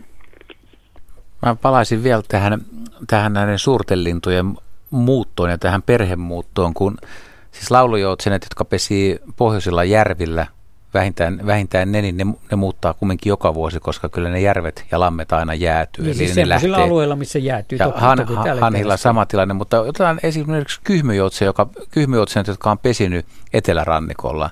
Esimerkiksi 2009-2010 oli kunnon talvi, sitä ennen oli muutamia aika leutoja talvia. Ja esimerkiksi nämä nuoret kyhmäjotseet, jotka, on, jotka ei ole kolmeen vuoteen välttämättä, niin ne ei ole tarvinnut kovin eteläksi lä- lähteä. Ja silloin kun se perhe on hajonnut, niin niille ei ole kukaan opettanut, ne ei ole kertaakaan välttämättä käynyt oikealla talvehtimisalueella siellä. Ja sitten kun tulee se kylmä talvi, niin voiko olla tämmöisiä esiaikuisia, jopa, jopa aika vanhojakin lintuja, jotka ei koskaan käynyt etelässä ja ne on hukassa sitten vähän, vai onko ne hukassa? Kyllähän kovina talvina niitä jää, ne ikään kuin jää viivyttelemään ja sitten pakkane ja jääkerkeekin ottaa ne, ne, ne kiinni ja, ja, ja tappaa, mutta tota, se kyhmijoutsen on vähän erilaisessa tilanteessa, että, että se ei välttämättä nyt ole pohjimmiltaan semmoinen oikein kunnon muuttolintu, vaan sehän, se voisi enemmän olla paikkalintu, joka tilanteen mukaan näkeehän se, eihän se nyt jopa kyhmiotsen niin tyhmä ole, etteikö se näkisi, että tämä alkaa mennä nyt jäähän, jolloin se lähtee väistämään aina avoveteen päin, ja kun nämä on, nämä on käytännössä muutama järvi Suomessa, missä niitä nyt pesi, mutta että merilintuja, niin sehän, nehän väistää sen jään reunan mukaan. Yhä mm, jää, jää työntää niitä ikään kuin pois. Ja samahan on laulujoutsenellakin. Ja nyt kun nämä talvet on leudontunut, niin nehän on tämmöisiä niin sanottuja talven kärkkyjä. Hmm.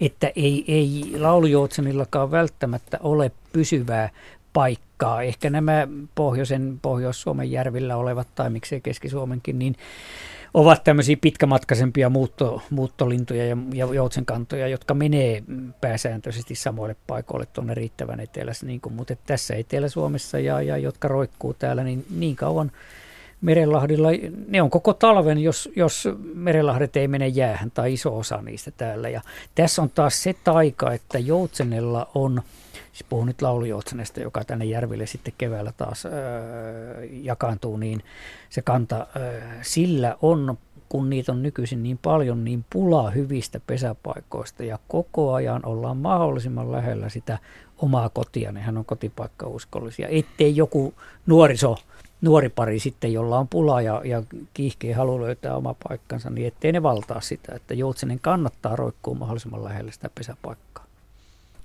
Otetaan puhelu. Täällä on Mikko Lovisasta. Tervehdys. No terve, terve. Ja kysymys on? Kysymys on tervapääskyistä. Mä oon omakotitalossa seurannut 30 vuoden ajan tervapääskyjen pesimistä katorajassa. Niitä on ehkä 5-6 paria pesi kesässä. Kysymys kuuluu, nyt on pesiminen tänä vuonna alkoi kauhean myöhään. Ja nyt mun mielestä kaksi pesää siellä on sillä tavalla omillaan, että sillä poikaset vikisee, mutta emolinnut on lähteneet tai sitten joku on syönyt ne. Voiko ne lähteä vai onko joku pistellyt ne poskeensa? Öö, onko siellä ollut oikein sateisia säitä nyt sen aikaa, kun, no, kun olette tarkkaan? Tämä kesä nyt on ollut aika kylmää. Niin, että sielläkin nyt, joo. Nyt mä viikon verran seurasin niitä ja en yhtään emolintua en nähnyt, mutta poikasten äänet kuuli, kuului sieltä pesästä. Tosin tällä hetkellä en ole, ole siellä paikalla, mutta epäilisin, että ne olisivat palanneet. Kun tällä, tällä tervapääskyllä, kun se on, on niistä säistä sillä tavalla riippuvainen, aikaisemmin jo puhuttiin, että se kaiken elämänsä viettää siellä ilmassa ja myös sen ruokailun, Eli lentäviä hyönteisiä ja tämmöisiä hämähäkkejä, joita siellä seilaa niiden seittiensä varassa aika paljonkin ymmärtääkseni siellä korkeuksissa, niin niitähän se nappailee, mutta kun tulee oikein kylmä puhuri tai sitten tulee mm, sade, niin siellä ei ole kaikki, kaikki höntiäiset laskeutuu alas kasvillisuussuojaa ja näin, niin ne jäisi kuolemaan ne, ne emot. Ja, ja nyt tiedetään, että ne voi väistää satoja kilometrejä siis kesken pesimäkauden ne voi olla monta päivää, jopa viikon poissa sieltä pesimäalueelta, koska toinen vaihtoehto, jos ne jäisi, niin ne, ne kuolisi nälkään ja siitä ei ainakaan yhtään parempaa lopputulemaa seuraisi. Ja näillä poikasilla on kyky vaipua tämmöiseen hypotermiaan, eli ne mm, ruumiin lämpö laskee ja, ja tietysti silloin ei tarvita energiaa, ne, ne voi paasota monta päivää, kun emo ei ole tuomassa sitä ruokaa. Mutta se, että ne vikisee siellä vielä, niin sehän kertoo, että että ne on hyvässä kunnossa ja ei ne ole ilmeisesti kauhean kauan voineet olla ilman ruokaa. Aika myöhäiseksi tämä, tämä, tämä tosiaan menee, että, että onko ne sitten kokonaan lähtenyt pois. Lin, linnulla yleensä, sehän on aikaisemmin jo sanoin, että, että tota se ka, kaikkensa se tekee sen lisääntymisensä eteen ja jos se on saanut poikaset esimerkiksi isoiksi, niin yhä lähempänä se on maalia tavallaan ja silloin sen, sen ehdottomasti ei kannata niitä – hylätä. Että tämähän ilmenee monilla näillä isoilla pöllöillä tai petolinnuilla, että kun on isot poikaset, niillä on nyt kaikki pelissä, niin hän muuttuu paljon hyökkäävämmäksi jopa ihmistä ja kohtaan. Että, että lintu ei, ei vapaaehtoisesti sitä, sitä kyllä tee. Se riippuu nyt ihan säistä nämä lähipäivät sitten, että, että jos siellä tulee oikein isoja saderintamia, niin voi käydä huonosti ja ne sitten kuolee nälkään. Selvä. Joo, se me tiedän, että just tämä oli tuttua, että ne pystyy horrostamaan ja se on niinku aikuisemmilta kausilta on niin kuin selvää, että sade aikana niin nehän useamman päivänkin on pois, mutta ne palaa kyllä. Mutta Joo, tuota, pitä, pitäisi palata. Nyt, nyt, nyt en ole nähnyt kyllä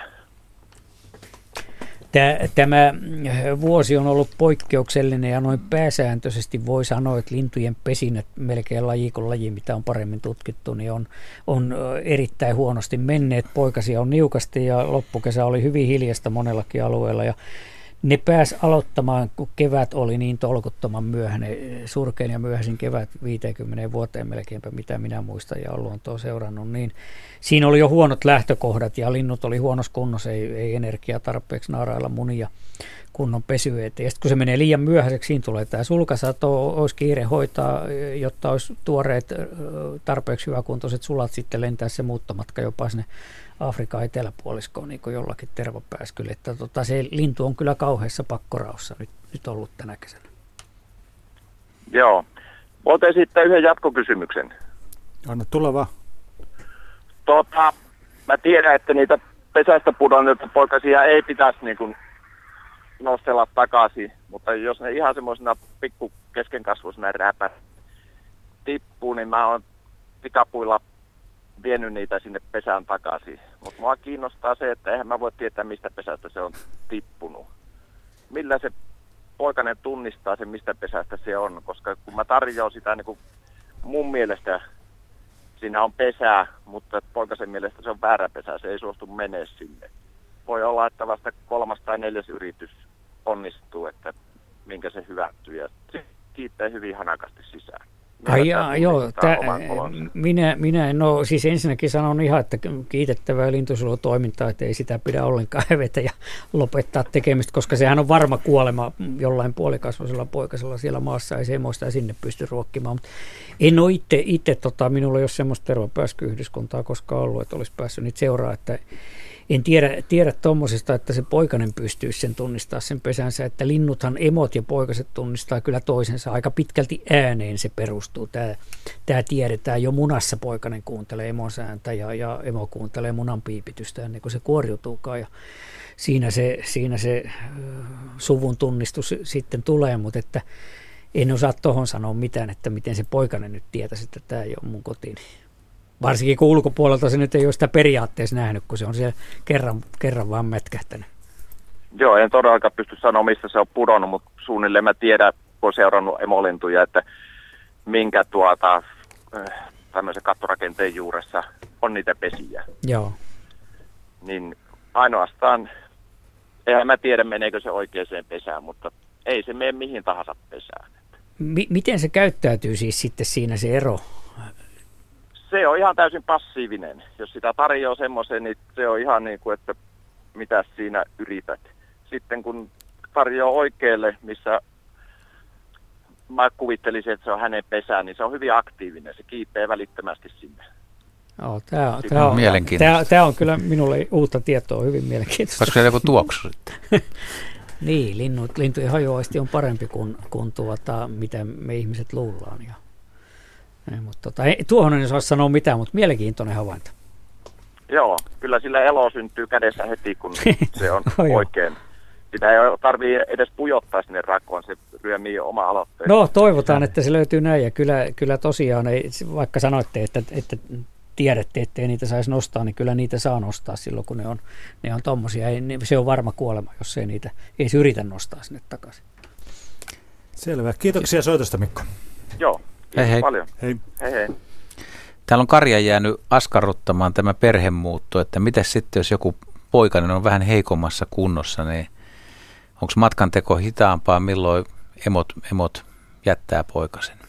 Kyllä siinä joku semmoinen kauhun tasapaino on, että jos aikataulusta jäädään kohtalokkaasti myöhään ja talvi, talvi pukkaa jo sieltä takana, jos puhutaan vaikka laulujotsenesta, joka nyt ihan viimeisten joukossa lähtee ja niin kuin vanha kansa jo sanoi, että – alla hanhen siiven alla talvi Joutsenen takana, eli se hanhi lähtee toiseksi viimeisenä ja Joutsen sitten viimeisenä ja sen jälkeen onkin jo talvi sitten, niin tota, ei niin jää yhden poikasen takia odottelemaan, että jos siinä on vaihtoehto, että useamman poikasen selviytyminen siitä muuttomatkasta kunnialla ja hengissä pysyminen tai sitten yksi rääpäle, niin ei luonto ei ole millään tavalla julma eikä siellä noudateta ihmisten lakeja. Se on tarkoituksenmukaista näin, että, että enemmistön menestyminen on aina se pääsääntö.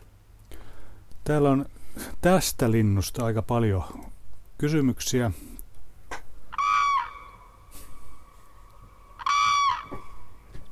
Kysymyksessä on siis kurki. Ja tota noin, yksi kysymys oli tuolta, olikohan tämä nyt tuolta lähetysikkunasta tai sitten se oli tuolta sähköposteista, että kuinka suuri on kurki, kuinka, mikä on suurin kurki-aura, josta on Suomessa tehty havainto? Kuinka monta lintua?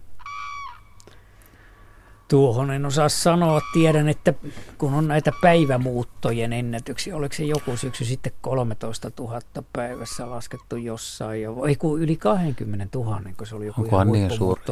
Joka tapauksessa niin kuin mutta suuri määrin, mutta se, että suurin auriaparvi, kyllä siinä nyt useita satoja, muutamia satoja voi olla, mutta tuskin juurikaan sen, sen isompia, siis kun puhutaan ihan yhdestä yhdestä parvesta. parvesta. Että peräkkäinhän niitä tulee tuolla Porkkalan kärjessä keväällä näkee, se on kuin liukuhihna, että, että näkee monta parvea yhtä aikaa tulee peräkanaa ja se voi jatkoa jopa tunteja niin kuin päämuuttopäivänä. Mutta että yhteen laumaan, niin tyypillisempää on se alle sata joka tapauksessa, että 50-70 tämmöisiä, ne on ihan tyypillisiä parveja. Ja jos vertaa esimerkiksi kunnon tai tosi suurin hanhiparviin, kun hanhet on lyöttäytynyt yhteen, niin kur, kurkiparvi on aika pieni verrattuna siihen, niihin, siihen että hanhissa voi olla use, useita tuhansia, tuhansia yksilöitä. Mutta tässä on myös Sar, Sarjon kysynyt ihan samaa, samaa ei kurjen kohdalla, mutta pohtinut näiden isojen lintujen parveutumista, että onko siellä jotain optimikokoa tai milloin parvi on liian suuri? Se riippuu siitä äh, ruokailupaikasta esimerkiksi. Jos on iso oikein antoisa pelto puinin jälkeen, sinne on jäänyt paljon jyviä, niin mahtuuhan siihen tuolla Itä- ja Kaakkois-Suomessa, kun jonkun viikon kuluttua syys-lokakuun vaihteessa on niitä valkoposkihanhia yhteensä mm, Kaakkois-Suomen pitäjissä jopa satoja tuhansia samaan aikaan voi olla, jotka tulee siis tuolta Kaninin niemimaa ja Nouvetsenjaan väliltä, niin, niin, ee, mutta että ne on kymmenille tai sadoille pelloille tämmöiset laumat jakaantunut, mutta että useita tuhansia voi olla, olla samassa parvessa maassa niin kuin aika suppeallakin pellolla, jos siinä on syötävää. Kyllä ni, niitä tarkkailemalla huomaa, että jos siinä on ruuasta pulaa, niin kyllä siinä niin kuin ärhennellään, ajellaan siinä parven sisällä toisia pois. Ja, ja sitten kun ne huomaa, että ei tässä ole mulle mitään, niin, niin sitten se porukka hajaantuu ja jonnekin lähipellolle sitten yritetään löytää. Et, et se riippuu ihan paikallisista olosuhteista, että mikä on liian suuri. Se on aina suhteessa siihen ruokaan ja, ja myös siihen suojaan tavallaan, että jos, jos pelto on aika pieni ja joka puolelta metsää, niin tämmöiselle pellollehan iso parve ei ainakaan tule, ne pelkää sitä metsää. Tietty avoimuus pitää olla, että nähdään, kun se kettu sieltä hiipii niin riittävän ajoissa. Tämä on kaikilla avomallinnuilla tämä, tämä metsän pelko. Sitten otetaan yksi havainto täältä sähköposteista, että ainakin kurjet hyödyntää hienosti nousuvirtauksia muuttaessaan. Olen kaarellut purjekoneella keväällä yli 2000 metrin kurkiparven, yli 2000 metrissä kurkiparven kanssa, jossa oli noin viisi lintua. Eivät pelkää tätä minun isoa valkoista lintua, vähän vilkulevat ja jatkavat sitten matkaansa. No se on purjelentäjän aivan oikea havainto, koska kurkihan on myös hänen kaverinsa purjelentäjä.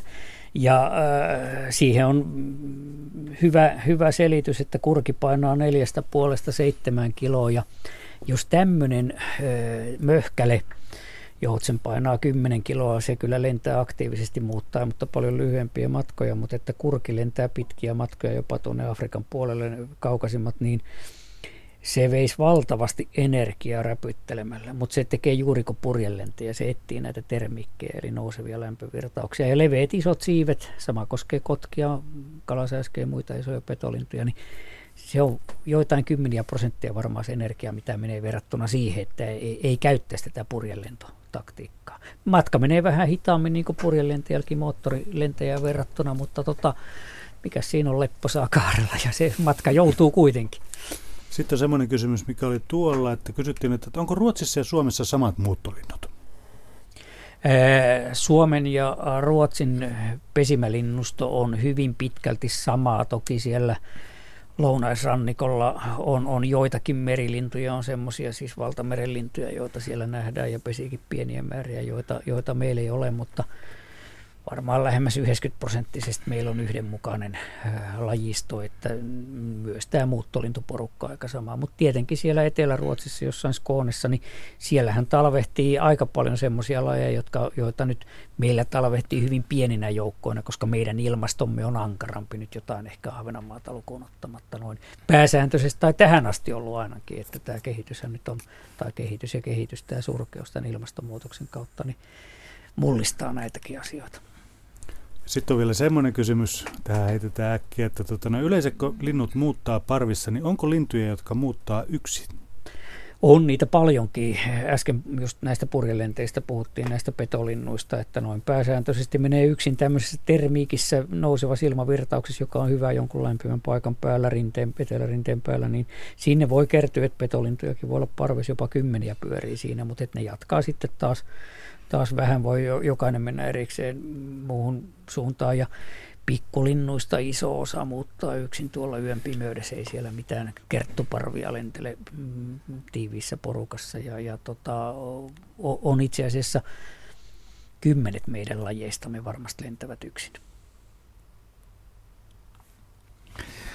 Täällä pohditaan myös näitä Suomen parhaita lintureittejä. Tiedetään, että Hankoniemellä paljon muuttaa petolintuja. Osa menee Ahvenanmaan kautta, osa Kaakon kautta. Miten tietyt linnut sitten tekee tämmöisen ratkaisun? Jos, jos ajatellaan, että tulee vaikka nyt suoraan etelään Helsinkiin, niin näkeekö ne Porkkalan niemeä ja lähtee siitä ylittää vai mikä te, voiko tehdä ratkaisut, lähdenkin tästä, lähdenkin tästä Kaakon kautta? Joo, tämä reittiasia on mielenkiintoinen ja liittyy itse asiassa tähän tähän muuttolintututkimuksen historiaakin, että meidän voi sanoa meidän lintutieteemme isä ja, ja ensimmäinen suuri kehittäjä, eläintieteen professori Juho Aksel Palmeen, hän teki väitöskirjansa 1873, jos, 74, jos sen väärin muista, on Folklarnes Flytningsvägar. Ja hän keräsi näiden arktisten kahlaajien, vesilintien tämmöistä lajien niin havaintopaikat ja teki niistä karttoja. Ja nehän, nehän oli, oli mm, tiettyjä jokivarsia, kun tuolta Siperian mm, pohjoisrannikolta niitä tulee. Ja Suomenlahteen pitkiä. Tavallaan se arktisen muuton eh, alkuidea niin syntyi jo silloin puolitoista vuosisataa sitten.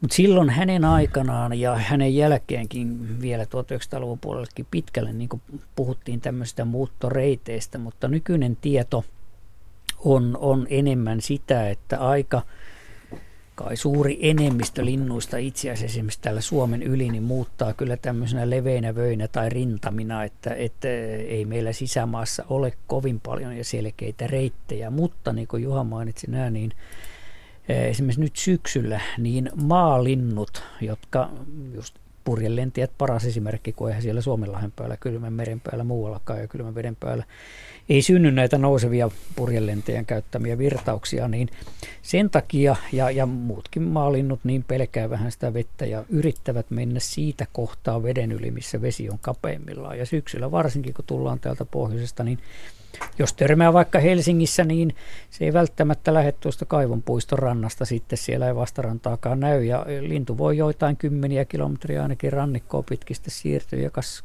ollakaan se tuonne kotikuntani Kirkkonummen Porkkalanniemeen törmää ja huomaa, että tästähän tämä maa jatkuukin pitemmälle etelään ja sen takia Porkkalanniemen kärki ja Hankoniemen kärki on, on erinomaisia paikkoja. Lounaissaariston saariketjut vie Ahvenanmaalle lintuja ja nämä maalinnut käyttäytyy näin.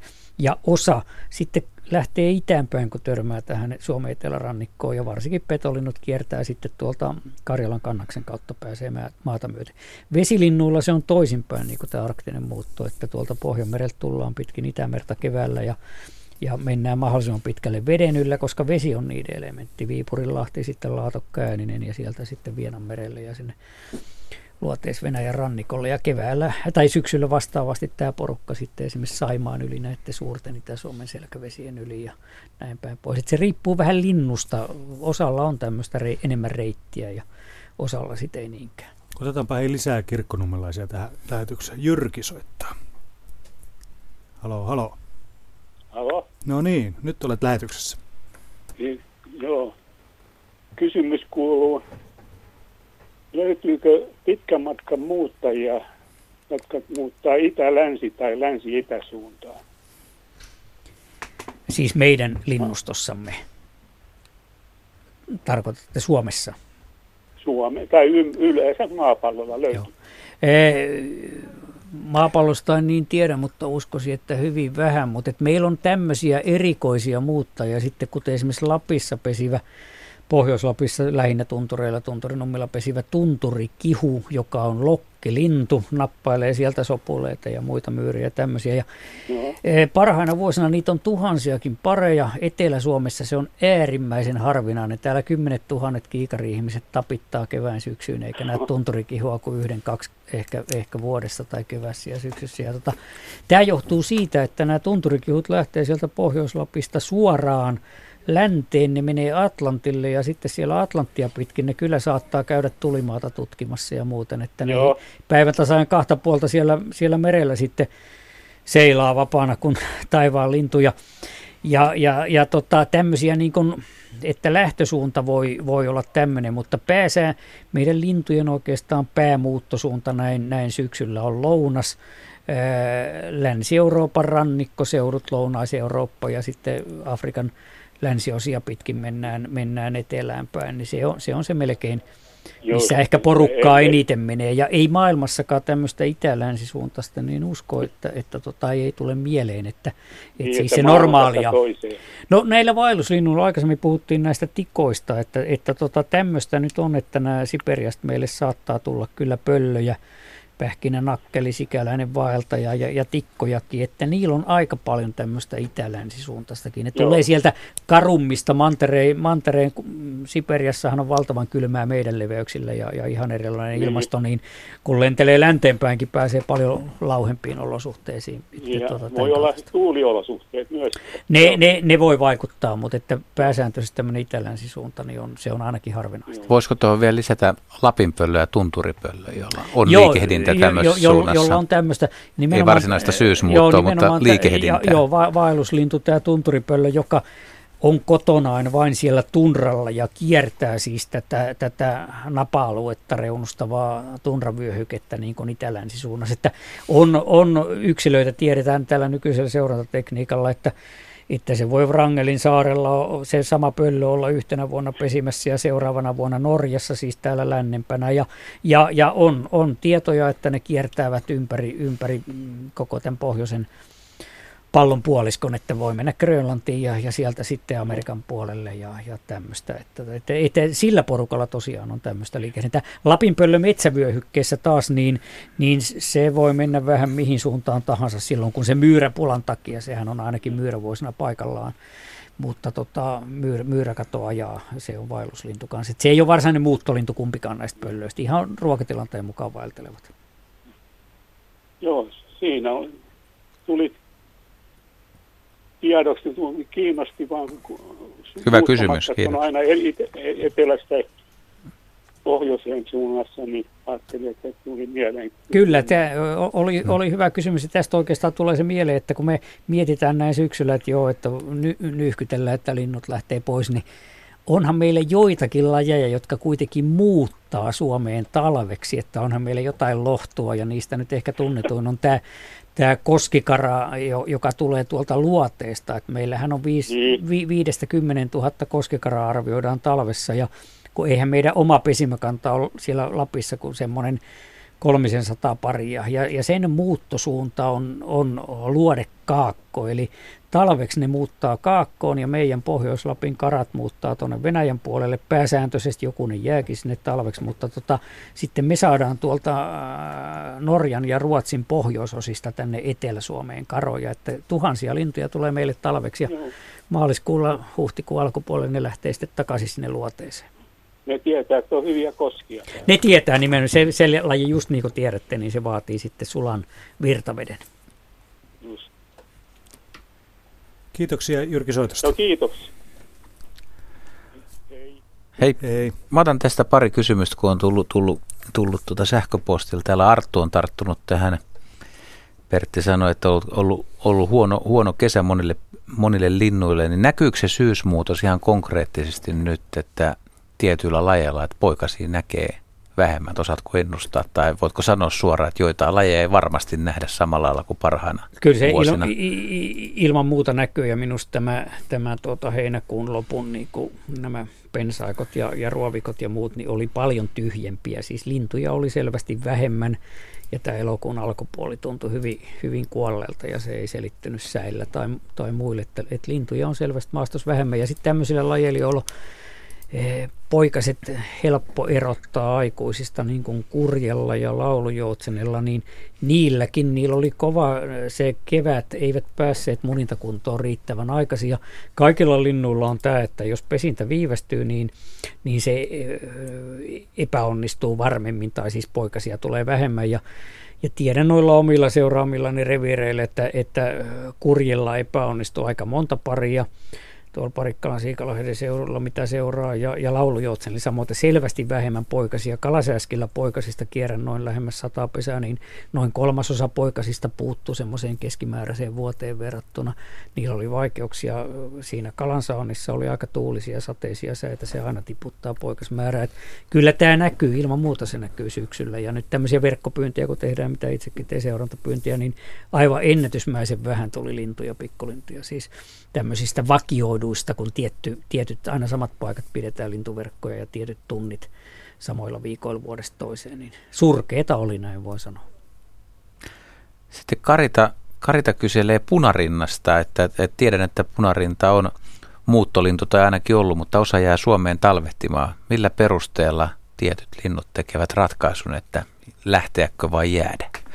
Vai pää, tekevätkö ne sitä ratkaisua? Onko pää, se? Pää, pää, pääsääntöisesti se on, niin kuin aikaisemmin puhuttiin hippiäisestä esimerkkinä tämmöistä osittaismuuttia. Sitten pääsääntö on, että tietyillä yksilöillä se on siis siellä perinnöllisesti sinne päänuppiin on ohjelmoitu ja, ja siellä se ääni puhuu, että nyt olisi aika lähteä. Ja, ja, mutta et sitten on, tähän voi tietysti tapahtua mutaatioita, että ihan varsinaisia muuttolintujakin tänne Suomeen jää. Sillä on jo, sillä jo ihan kaikki, niin kuin nuoriso sanoo, kaikki muumit laaksossa, mutta et siis on, on jonkunlainen vipa tapahtunut niissä kytkennöissä ja se jää tänne.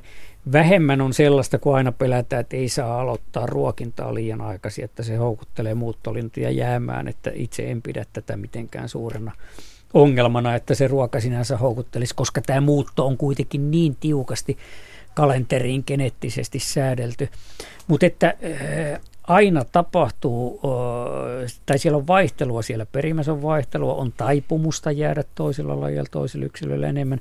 Muutenhan luontohan olisi sama kuin se on kehittynyt joskus miljoonia tai kymmeniä miljoonia vuosia sitten, että se, se vaihtelu perimässä ja kaikenlaisissa ominaisuuksissa, niin sehän on se avain siihen, että, että linnut ja muu luonto voi reagoida näihin on se nyt sitten ilmastonmuutos tietyissä rajoissa tietyllä nopeudella edetessään, ei tällä haipokalla, niin mikä nyt tapahtuu, mutta että kaikkeen tämmöiseen. Ja punarinta on tyypillinen, hmm. niitä, niitä jää joitain yksilöitä, niillä on taipumusta jäädä Enem, enemmän kuin aikaisemmin. Enemmän kuin aikaisemmin, ja totta kai niitä jää enemmän henkiin, että tämmöinen, jos sillä on joku perinnöllinen FIPA, joka niin kuin antaa sille taipumuksen jäädä, niin silloin suurempi todennäköisyys nyt, nykyisinä talvina selvitä hengissä, saada poikasia, joille se todennäköisesti periytyy se taipumus jäädä tänne ja tämmöinen porukka kasvaa sitä kautta.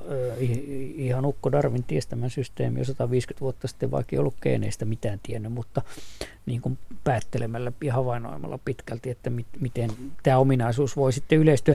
Mutta siinä tapahtuu muutoksia, niin kuin siellä Skoonessa Etelä-Ruotsissa, siellä oli hyvin vahva punarintoja. Siis se oli todella tavallinen talvilintu jo tuossa 80-luvun jälkipuolella, 90-luvulla, 2000-luvulla.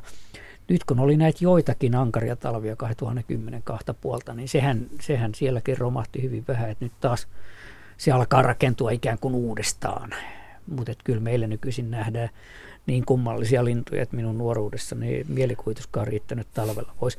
Mutta hmm meillä on kymmeniä tuhansia kiikaroitsijoita, Kiikaroitsijoita ja, ruokkijoita myös. Ja ruokkijoita satakertaisesti siihen nähden, että havaitaankin enemmän. Mutta esimerkiksi yksi, yksi hyvä esimerkki on mustarastaskin, mikä 70-luvulta tämän, näihin päiviin, niin miten yleinen talvilintu on nykyään Etelän kaupungeissa? On, ja sitä on ymmärtääkseni ihan tuonne yleisesti tuonne Ouluun nimenomaan länsirannikolle, että puoli Suomea sisämaassa tietysti Kainuun pohjois oloissa niin paljon harvinaisempi, kovemmat talvet siellä mantereisessa ilmastossa, mutta että selvästi kaiken aikaa kasvanut se porukka. Ruokinnalla on suuri merkitys siihen. No onko muuten tällaisilla muuttajilla, jotka muuttaa tuohon, sanotaan Etelä-Eurooppaan, niin onko ilmastonmuutos tehnyt sen, että ne ei enää lennäkään niin pitkään?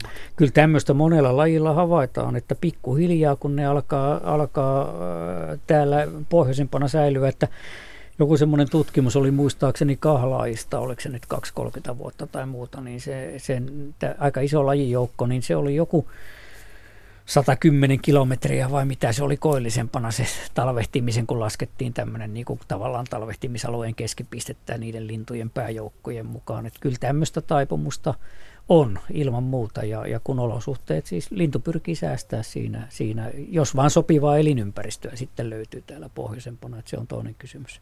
Että se ei sitä kompassia tai GPS niin tarkasti seuraa. Että se... Ei, ja se on, pitkä, se on pitkäaikainen muutos, että ei se, ei se mm, siis kilometrikaupalla vuodessa voi, voi siirtyä, vaan se on hyvin vähittäistä ja se on niin yksilöiden jakautumisesta enemmän kiinni, että porukka on samalla alueella, mutta painopisteet saattaa alkaa olla pohjoisempana niin kuin ne on pesimäalueessakin. Et meidän linnustohan on, on, eteläiset lajit on siirtynyt kohti pohjoista tässä nyt meikäläisen elinaikanakin niin ihan huomattavan määrä ja etelästä tulee meille uutta lajistoa semmoista, semmoista niin tämän ilmaston lämpenemisen myötä. Mutta se on aika mielenkiintoista ajatella, kun ihmistä ajattelee sillä lailla, että jos sä nyt, tämä on hyvin yksinkertaistettu ajattelumalli, että, että lintu, jos, silloin, jos se on niin fiksu, että se voi miettiä, että jäänkö tänne, täällä on kylmä, täällä on tosi kylmä, mutta jos löytyy hyvä ruokinta, mä voin selvitä. Jos mä lähden muuttomatkalle, niin tiedostaako lintu muuttomatkan riskit, että sielläkin voi eksyä, siellä voi ravinto loppua, siellä voi tulla sadetta, kylmää, vastatuulta,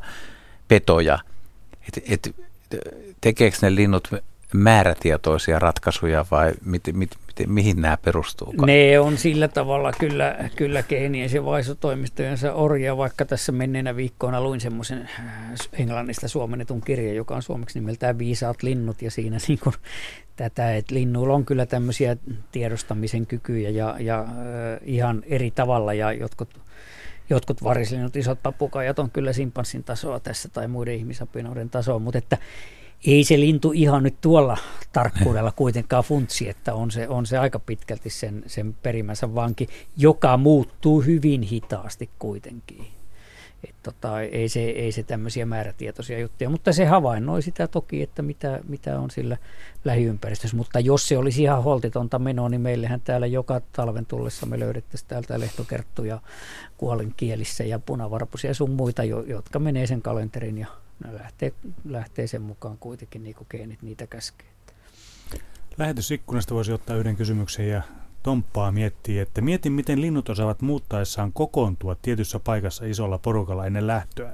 Sopiiko ne silloin keväällä Suomeen saapuessa, että tässä nähdään sitten syksyn korvalla vai miten se tapahtuu? Ei se varmaankaan, ei siellä nyt sovita, vaan joukossa on, on aina kokeneita yksilöitä, siis kun sukupolvethan vaihtuu niin limittäin kaiken aikaa, että siellä on paljon vanhaa porukkaa ja sitten ihan vanhimmasta kuolee pois ja nuorta tulee lisää, eli kaikenikäistä. Ja siellä on yksilöitä, jotka on tehneet sen matkan moneen kertaan ja tietävät ennestään ne hyvät, vaikka nyt joku kurjet hyvin säännöllisesti kokoontuu tietyille pelloille niin kauan kuin niitä viljellään nyt suht samalla tavalla ja ja ne on kokenut ne turvalliseksi ja, ja siellä ei ole kettuja havaittu ja niin päin pois, niin sitten se nuorempi porukka liittyy ja seurailee niitä ja, ja tämän takia niin tietyillä paikoilla ihminen havaitsee sen niin, että täällähän on joka syksy aina näitä samoja lintuja ja toiset paikat ovat tuollisempia kuin toiset. No entäpä sitten, jos mä oon tuolla Porkkalan nimessä katsomassa, katsomassa tuota keväällä, kun sieltä tulee lintu, niin Tuleeko se sama lintu syksyllä sitä samaa reikää? E, pääsääntöisesti näin varmaankin on, mutta kyllä meillä on rengastuksella ja näillä muilla seurannoillakin saatu, saatu havaintoja, että, että reitit voi vaihdella. Että tota, on, on lajeja, joku pikkulepinkäinen, joka, jos nyt oikein muistan sen, niin, niin taisi olla niin, että se syksyllä menee tuolta lähi kautta ja keväällä tulee, tulee tuosta mm, Välimeren poikki. Ja, ja tämmöisiä silmukoita Kama. ikään kuin joillakin lajeilla tiedetään, mutta kyllä se pääsääntö on, että, että mennään samaa reittiä ja, ja tullaan samaa, tai ei reittiä, mutta sitä noin pääsääntöistä väylää. Voi se 100 kilometriä heittää mennen tulle, mutta että se on sitten olosuhteista kiinni ja, ja lintu tietyssä rajassa toki osaa, että jos se nyt on joku perinteinen pelto vaikka ja se on kiisottu nyt kuuselle, niin kyllä ne nyt siitä aika äkkiä loppuu ja joutuu tota etsimään uuden paikan jostain lähiseudulta. Täällä Jaska arvelee tai kyselee meiltä kaikkein nopeimpia muuttajia, että mikä se huippunopeus jollain lajilla on, kun tehdään matkaa? Joo, kyllähän tämmöisiä puhuttiin niistä kahlaajista, jotka lentää yhtä soittoa päiväkausia. Kyllä täällä Suomessakin semmoisia voidaan havaita niin kuin kesäkuun 10. päivän kieppeissä menee, menee kohti koillista ja nyt tässä heinäkuun jälkipuolella, elokuun alkupuolella taitaa olla päämuutto tämmöisellä kuin iso sirri, joka ei pesi täällä Suomessa pääsääntöisesti Taimurin niemimaalla eli Siperiassa kaukana ja ne talvehtii Pohjanmerellä ja, ja keväällä ne syö itsensä niin kylläiseksi kuin suinkin ja, ja, ja nousevat sieltä Pohjanmereltä taivaalle ja noin 48 tuntia myöhemmin ne laskeutuu sinne Taimerin niemimaalle. Ja tämmöisiä ennätyksiä tiedetään Suomessakin pesivistä linnuista, tiedetään joku suosirri on lentänyt tuhat kilometriä päivässä ja niin päin pois, mutta tämä on niin kuin harvinaisempaa. Ja kyllähän lintu yli satasta tiedetään, koskelot lentää yli satasta. Myötä, myötä, tuules, myötä tulos. Ja, niin. ja tota, kahlaajat lentää melkein satasta ja tämän kaltaista. Mutta nämä on tämmöisiä ihmisiä kiinnostavia ennätyksiä, mutta se ei ole muuton valtavirtaa, että et varmaan muuttolintotyypillisesti niin 50 se voi lentää 4, 50, 60. Tuuli vaikuttaa ratkaisevasti ja, ja tosiaan, että pari tuntia lennetään ja sitten syödään ja voidaan syödä vaikka montakin päivää. Että tota, ihan sen, että jos kääntyy vastatuuleksi varsinkin tai alkaa sataa muuta. Niin tota, ja riippuen, jos on huono paikka, niin siellä pitää syödä monta päivää, että saataisiin riittävästi sitä ihoalaista rasvaa. Ehditään vielä ottaa soittaja tähän lähetykseen Esko Järvenpäästä. Tervehdys. No terve, terve. Itse asiassa minun kysymystäni jo käsiteltiin aika laajasti, mutta minä lisäisin näihin talven kärkkyjiin eh.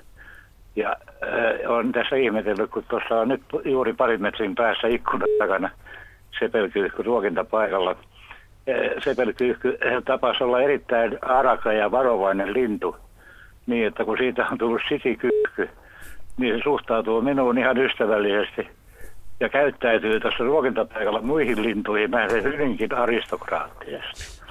Niin, että herättää sympatiaa.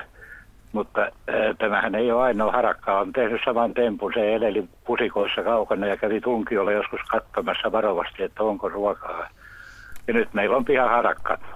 Minä, Mutta... mi, minä kuulen teidän äänestänne, että te olette sitten ikäpolven vähän niin kuin minäkin, että ei ollut mopoja eikä muuta, että harrastuksena, no minä en käynyt harakanpesiä hävittämässä, mutta kylänpojat kävivät ja se oli, se oli sen sukupolven äh, hupia ja, ja tota, harakka vastasi siihen olemalla mahdollisimman arka ja pesäpiilossa ja siellä on hontelon riulla. Tässä kyyhky sama homma ja tässä sepelkyyhkys on tapahtunut kaiken kaikkiaan hyvin huomattava muutos. Että sehän on tämmöinen viljelyseutujen lintu, koska se peltometsikössä tai pelloreunassa pesi ja hakee pääsääntöisesti pellolta ruokansa. Nyt ihan sanotaan 10-15 vuoden sisällä niin tuolla esimerkiksi Ilomantsin Lieksan metsäseudulla, jolla itse liikun, niin No, aivan umpimetäiset, lähin pelto voi olla 20 kilometrin päässä, niin siellä on se pelkyyhky itse asiassa aika yleinen näky. Ja, no ja tässä, se, on, se on runsastunut... Tässä asutaan, Järven, tässä asutaan Järvenpään kaupungin keskustassa. Joo, joo se, on, ja, se, on, se on samoin, se on tullut kaupunkeihin ja se ja on mennyt tuonne metsäseudulle. Pesä oli tänä kesänä äh, tuossa naapuritontin Tuijassa. Joo, kyllä. Mutta äh, noihin aikaisempiin havaintoihin se Pääskysen poikasen pelastaja, niin – minulle sattui semmoinen tapaus, että räysäspääskyn kokonainen pesä putos. Ja äh, aikuiset pyrähteli äh, ädissään siinä, niin minäpä laitoin tikkaa seinää vasten pystyyn, otin syvän muoviämpärin, laitoin sen pesän sinne ja vein sinne tikkaan askelman päälle noin metrin päähän siitä paikasta, mistä se pesä oli pudonnut. Ja ilahdoin kovasti, kun se pariskunta hyväksyi sen uuden pesäpaikan ja kyllä sieltä lähti poikue lentoon. No niin, se oli päivän hyvä työ. No en minä tiedä hyvästä työstä, mutta ei viittinyt ruveta niitä päällekään tallomaan, koska sehän olisi ollut se toinen toimenpide litistää ne mm. kantapään alle. Joo. Mutta Joutsenien muutosta joskus 90-luvun vaihteessa, kun oli vielä kova talvi ja paljon lunta ja myöhäinen kesä, niin silloin kiinnitin huomiota, oli sula paikka, joki ja siihen jäi laulujoutsen pariskunta, jolla oli kaksi poikasta, jotka ei ollut vielä oikein lentokykyisiä minun mielestäni. Ja se sula pieneni ja pieneni talven mittaan. Ja minä kävin siitä maantiesillalta viskelemässä niille ranskanleipää ja ne talvehti siihen. Joo. Että onko se, minusta se oli luonnonvastainen toimenpide, että vanhempien olisi pitänyt jättää ne poikasensa, jos ei ne kyenneet vielä lentämään. Joo, mutta niin kuin aikaisemmin oli puhetta, että se linnun elämän tavoite on se poikasten saaminen ja, ja niin kuin seuraavaan sukupolveen ja aikuisiksi asti, niin, niin tota, kyllä se äidin ja isän rakkaus on kyllä ne sen eteen tekee aika paljon. Joutsenilla on kyky, jos sitä avointa vettä vaan on, ja niitähän ihan Lappia niin. myöten talvehtii, Mutta... ja se talvehtiminen näiden leotien talvien myötä ja se talven kärkkyminen mahdollisimman lähellä pesimäpaikkaa, se yleistyy koko ajan. Tuli tuossa mieleen, kun se tuli esille, että joutsenet muuttaa perhekunnittain meidän piha variksen poikaset on samassa porukassa vanhempien kanssa kevääseen asti. Sehän on pienelle variksen poikaselle ensikertalaiselle kauhea paikka, kun tulee talvi. Kyllä joo. Ja tota... ne, vierotetaan, ne vierotetaan vasta sitten keväällä, kun pesimisvietti alkaa vanhemmin. Se teidän harakka-perhe, mistä mainitsitte, niin nehän on kanssa se perhekunta, se talvella se 5, 6, 7 harakaporukka, mikä on tyypillinen ainakin tuolla maaseudulla, niin, niin se on se edellisen kesän perhe. Se on, elämisen edellytys, lapset. se on elämisen edellytys niille poikasille, joo. että ne selviää ensimmäisen eh, talven yli mutta kyyhkysistä en malta olla kertomatta. Äh, mä tapasin kielitaitoisen kyyhkysen. Se tuli talon päätyyn ja minä kiinnitin huomiota, että on paurin näköinen kyyhkynen ja sillä oli semmoinen pieni tupakkaholkin kokoinen putki jalassa. Ja minä puhuttelin sitä ainakin kuudella kielellä, kehotin tulemaan alas. Ja kun ei se tullut, niin mä sanoin sille, että vartoo vähän mä haen haulikon. Niin se lähti heti. Osa suomea. Ilmeisesti se osaa sitten suomea.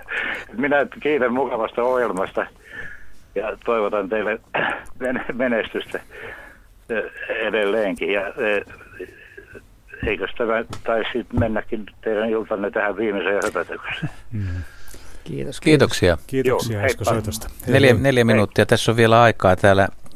Otetaan tuosta yksi Marjan lähettämä kysymys, missä pannaan Pertti Koskimiehen persoonaa vähän peliin. Paljon Pertti tietää, mutta mistä et tiedä, eli mikä lintu haluaisi tuolla, joka pystyisi selittämään jonkun muuton salaisuuden?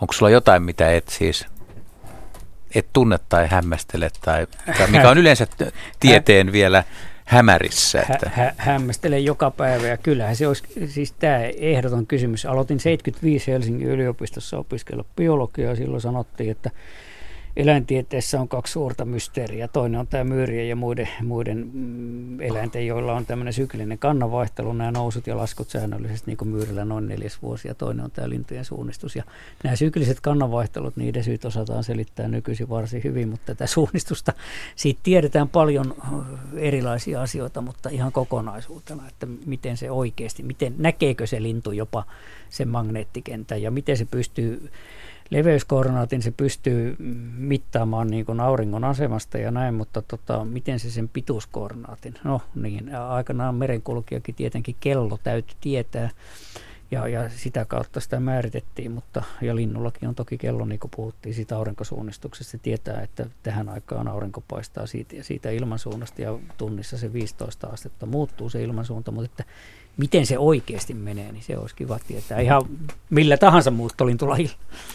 Mutta aurinkomagneettikenttä ja sitten ehkä tuoksuja loppupelissä usein on puhuttu kevätmuutolla tai näin, että tämä on inhimillistetty, että esimerkiksi kurjet tulee, ja ne Etelä-Suomen kurjet, kun ne tulee vaikka Porkkalan yli, niin siinä vaiheessa ne jo muistaa, että hei, täällähän ollaan, niin jos käännät tuonne syysmuuton puolelle, niin onko, onko siellä linnut, jotka menee esimerkiksi Välimeren yli, niin luuletko, että siellä on samanlaista hip hei hurraa huutoja, Kyllä. että nyt ollaan talvehtimisalueella? Kyllä varmaan, siis tämä just näillä perhemuuttajilla, niin, niin tiedetään, että maamerkkiä ne käyttää, ne on sama kuin ihminen lintu, lentokoneesta kattoisi. Ja tota, tätä on muillakin, vaikka tämä on kevätmuutos tämä esimerkki, mutta kun pyysit persoonallisia esimerkkejä, niin pari vuotta sitten olin Porkkalan kärjessä, jossa nyt silloin tällöin käy, on käynyt Utsioilla paljon useamminkin Porkkalassa, vaikka on kirkkonomalla on yli 30 vuotta, mutta silloin olin Porkkalan kärjessä keväällä, kalasääski tuli etelästä, seurasin sitä pitkään, se oli kevään ensimmäisiä ja se ilahdutti suuresti puolen vuoden tauon jälkeen.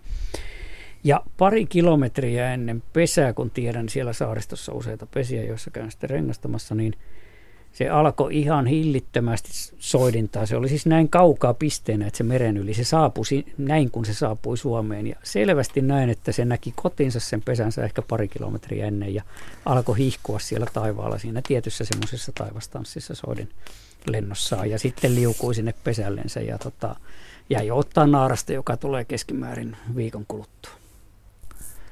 Aika tunnelmallinen tarina loppu. Kyllä, ei paremmasta väliä. Mutta to- toisaalta täytyy sanoa, että onneksi me ei tiedetä kaikkia saloja näistä linnuista, koska... Se on luonnossa parasta.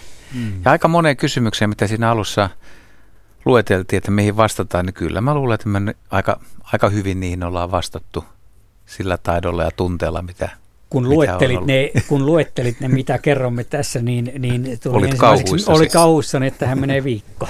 Kyllä, lyhyessä ajassa tuli paljon vastauksia. Sen huomasi siitäkin, kun näitä kysymyksiä, joita tänne tuli, niin rupesi miettimään, että ahaa, tähän on vastattu jo ja tähänkin on vastattu. Että, että tällaista. Syyslintujen muutto. Tässä kiitoksia tietokirjalle ja lintujen tutkija Pertti Koskimies vierailusta ja Petri kanssa.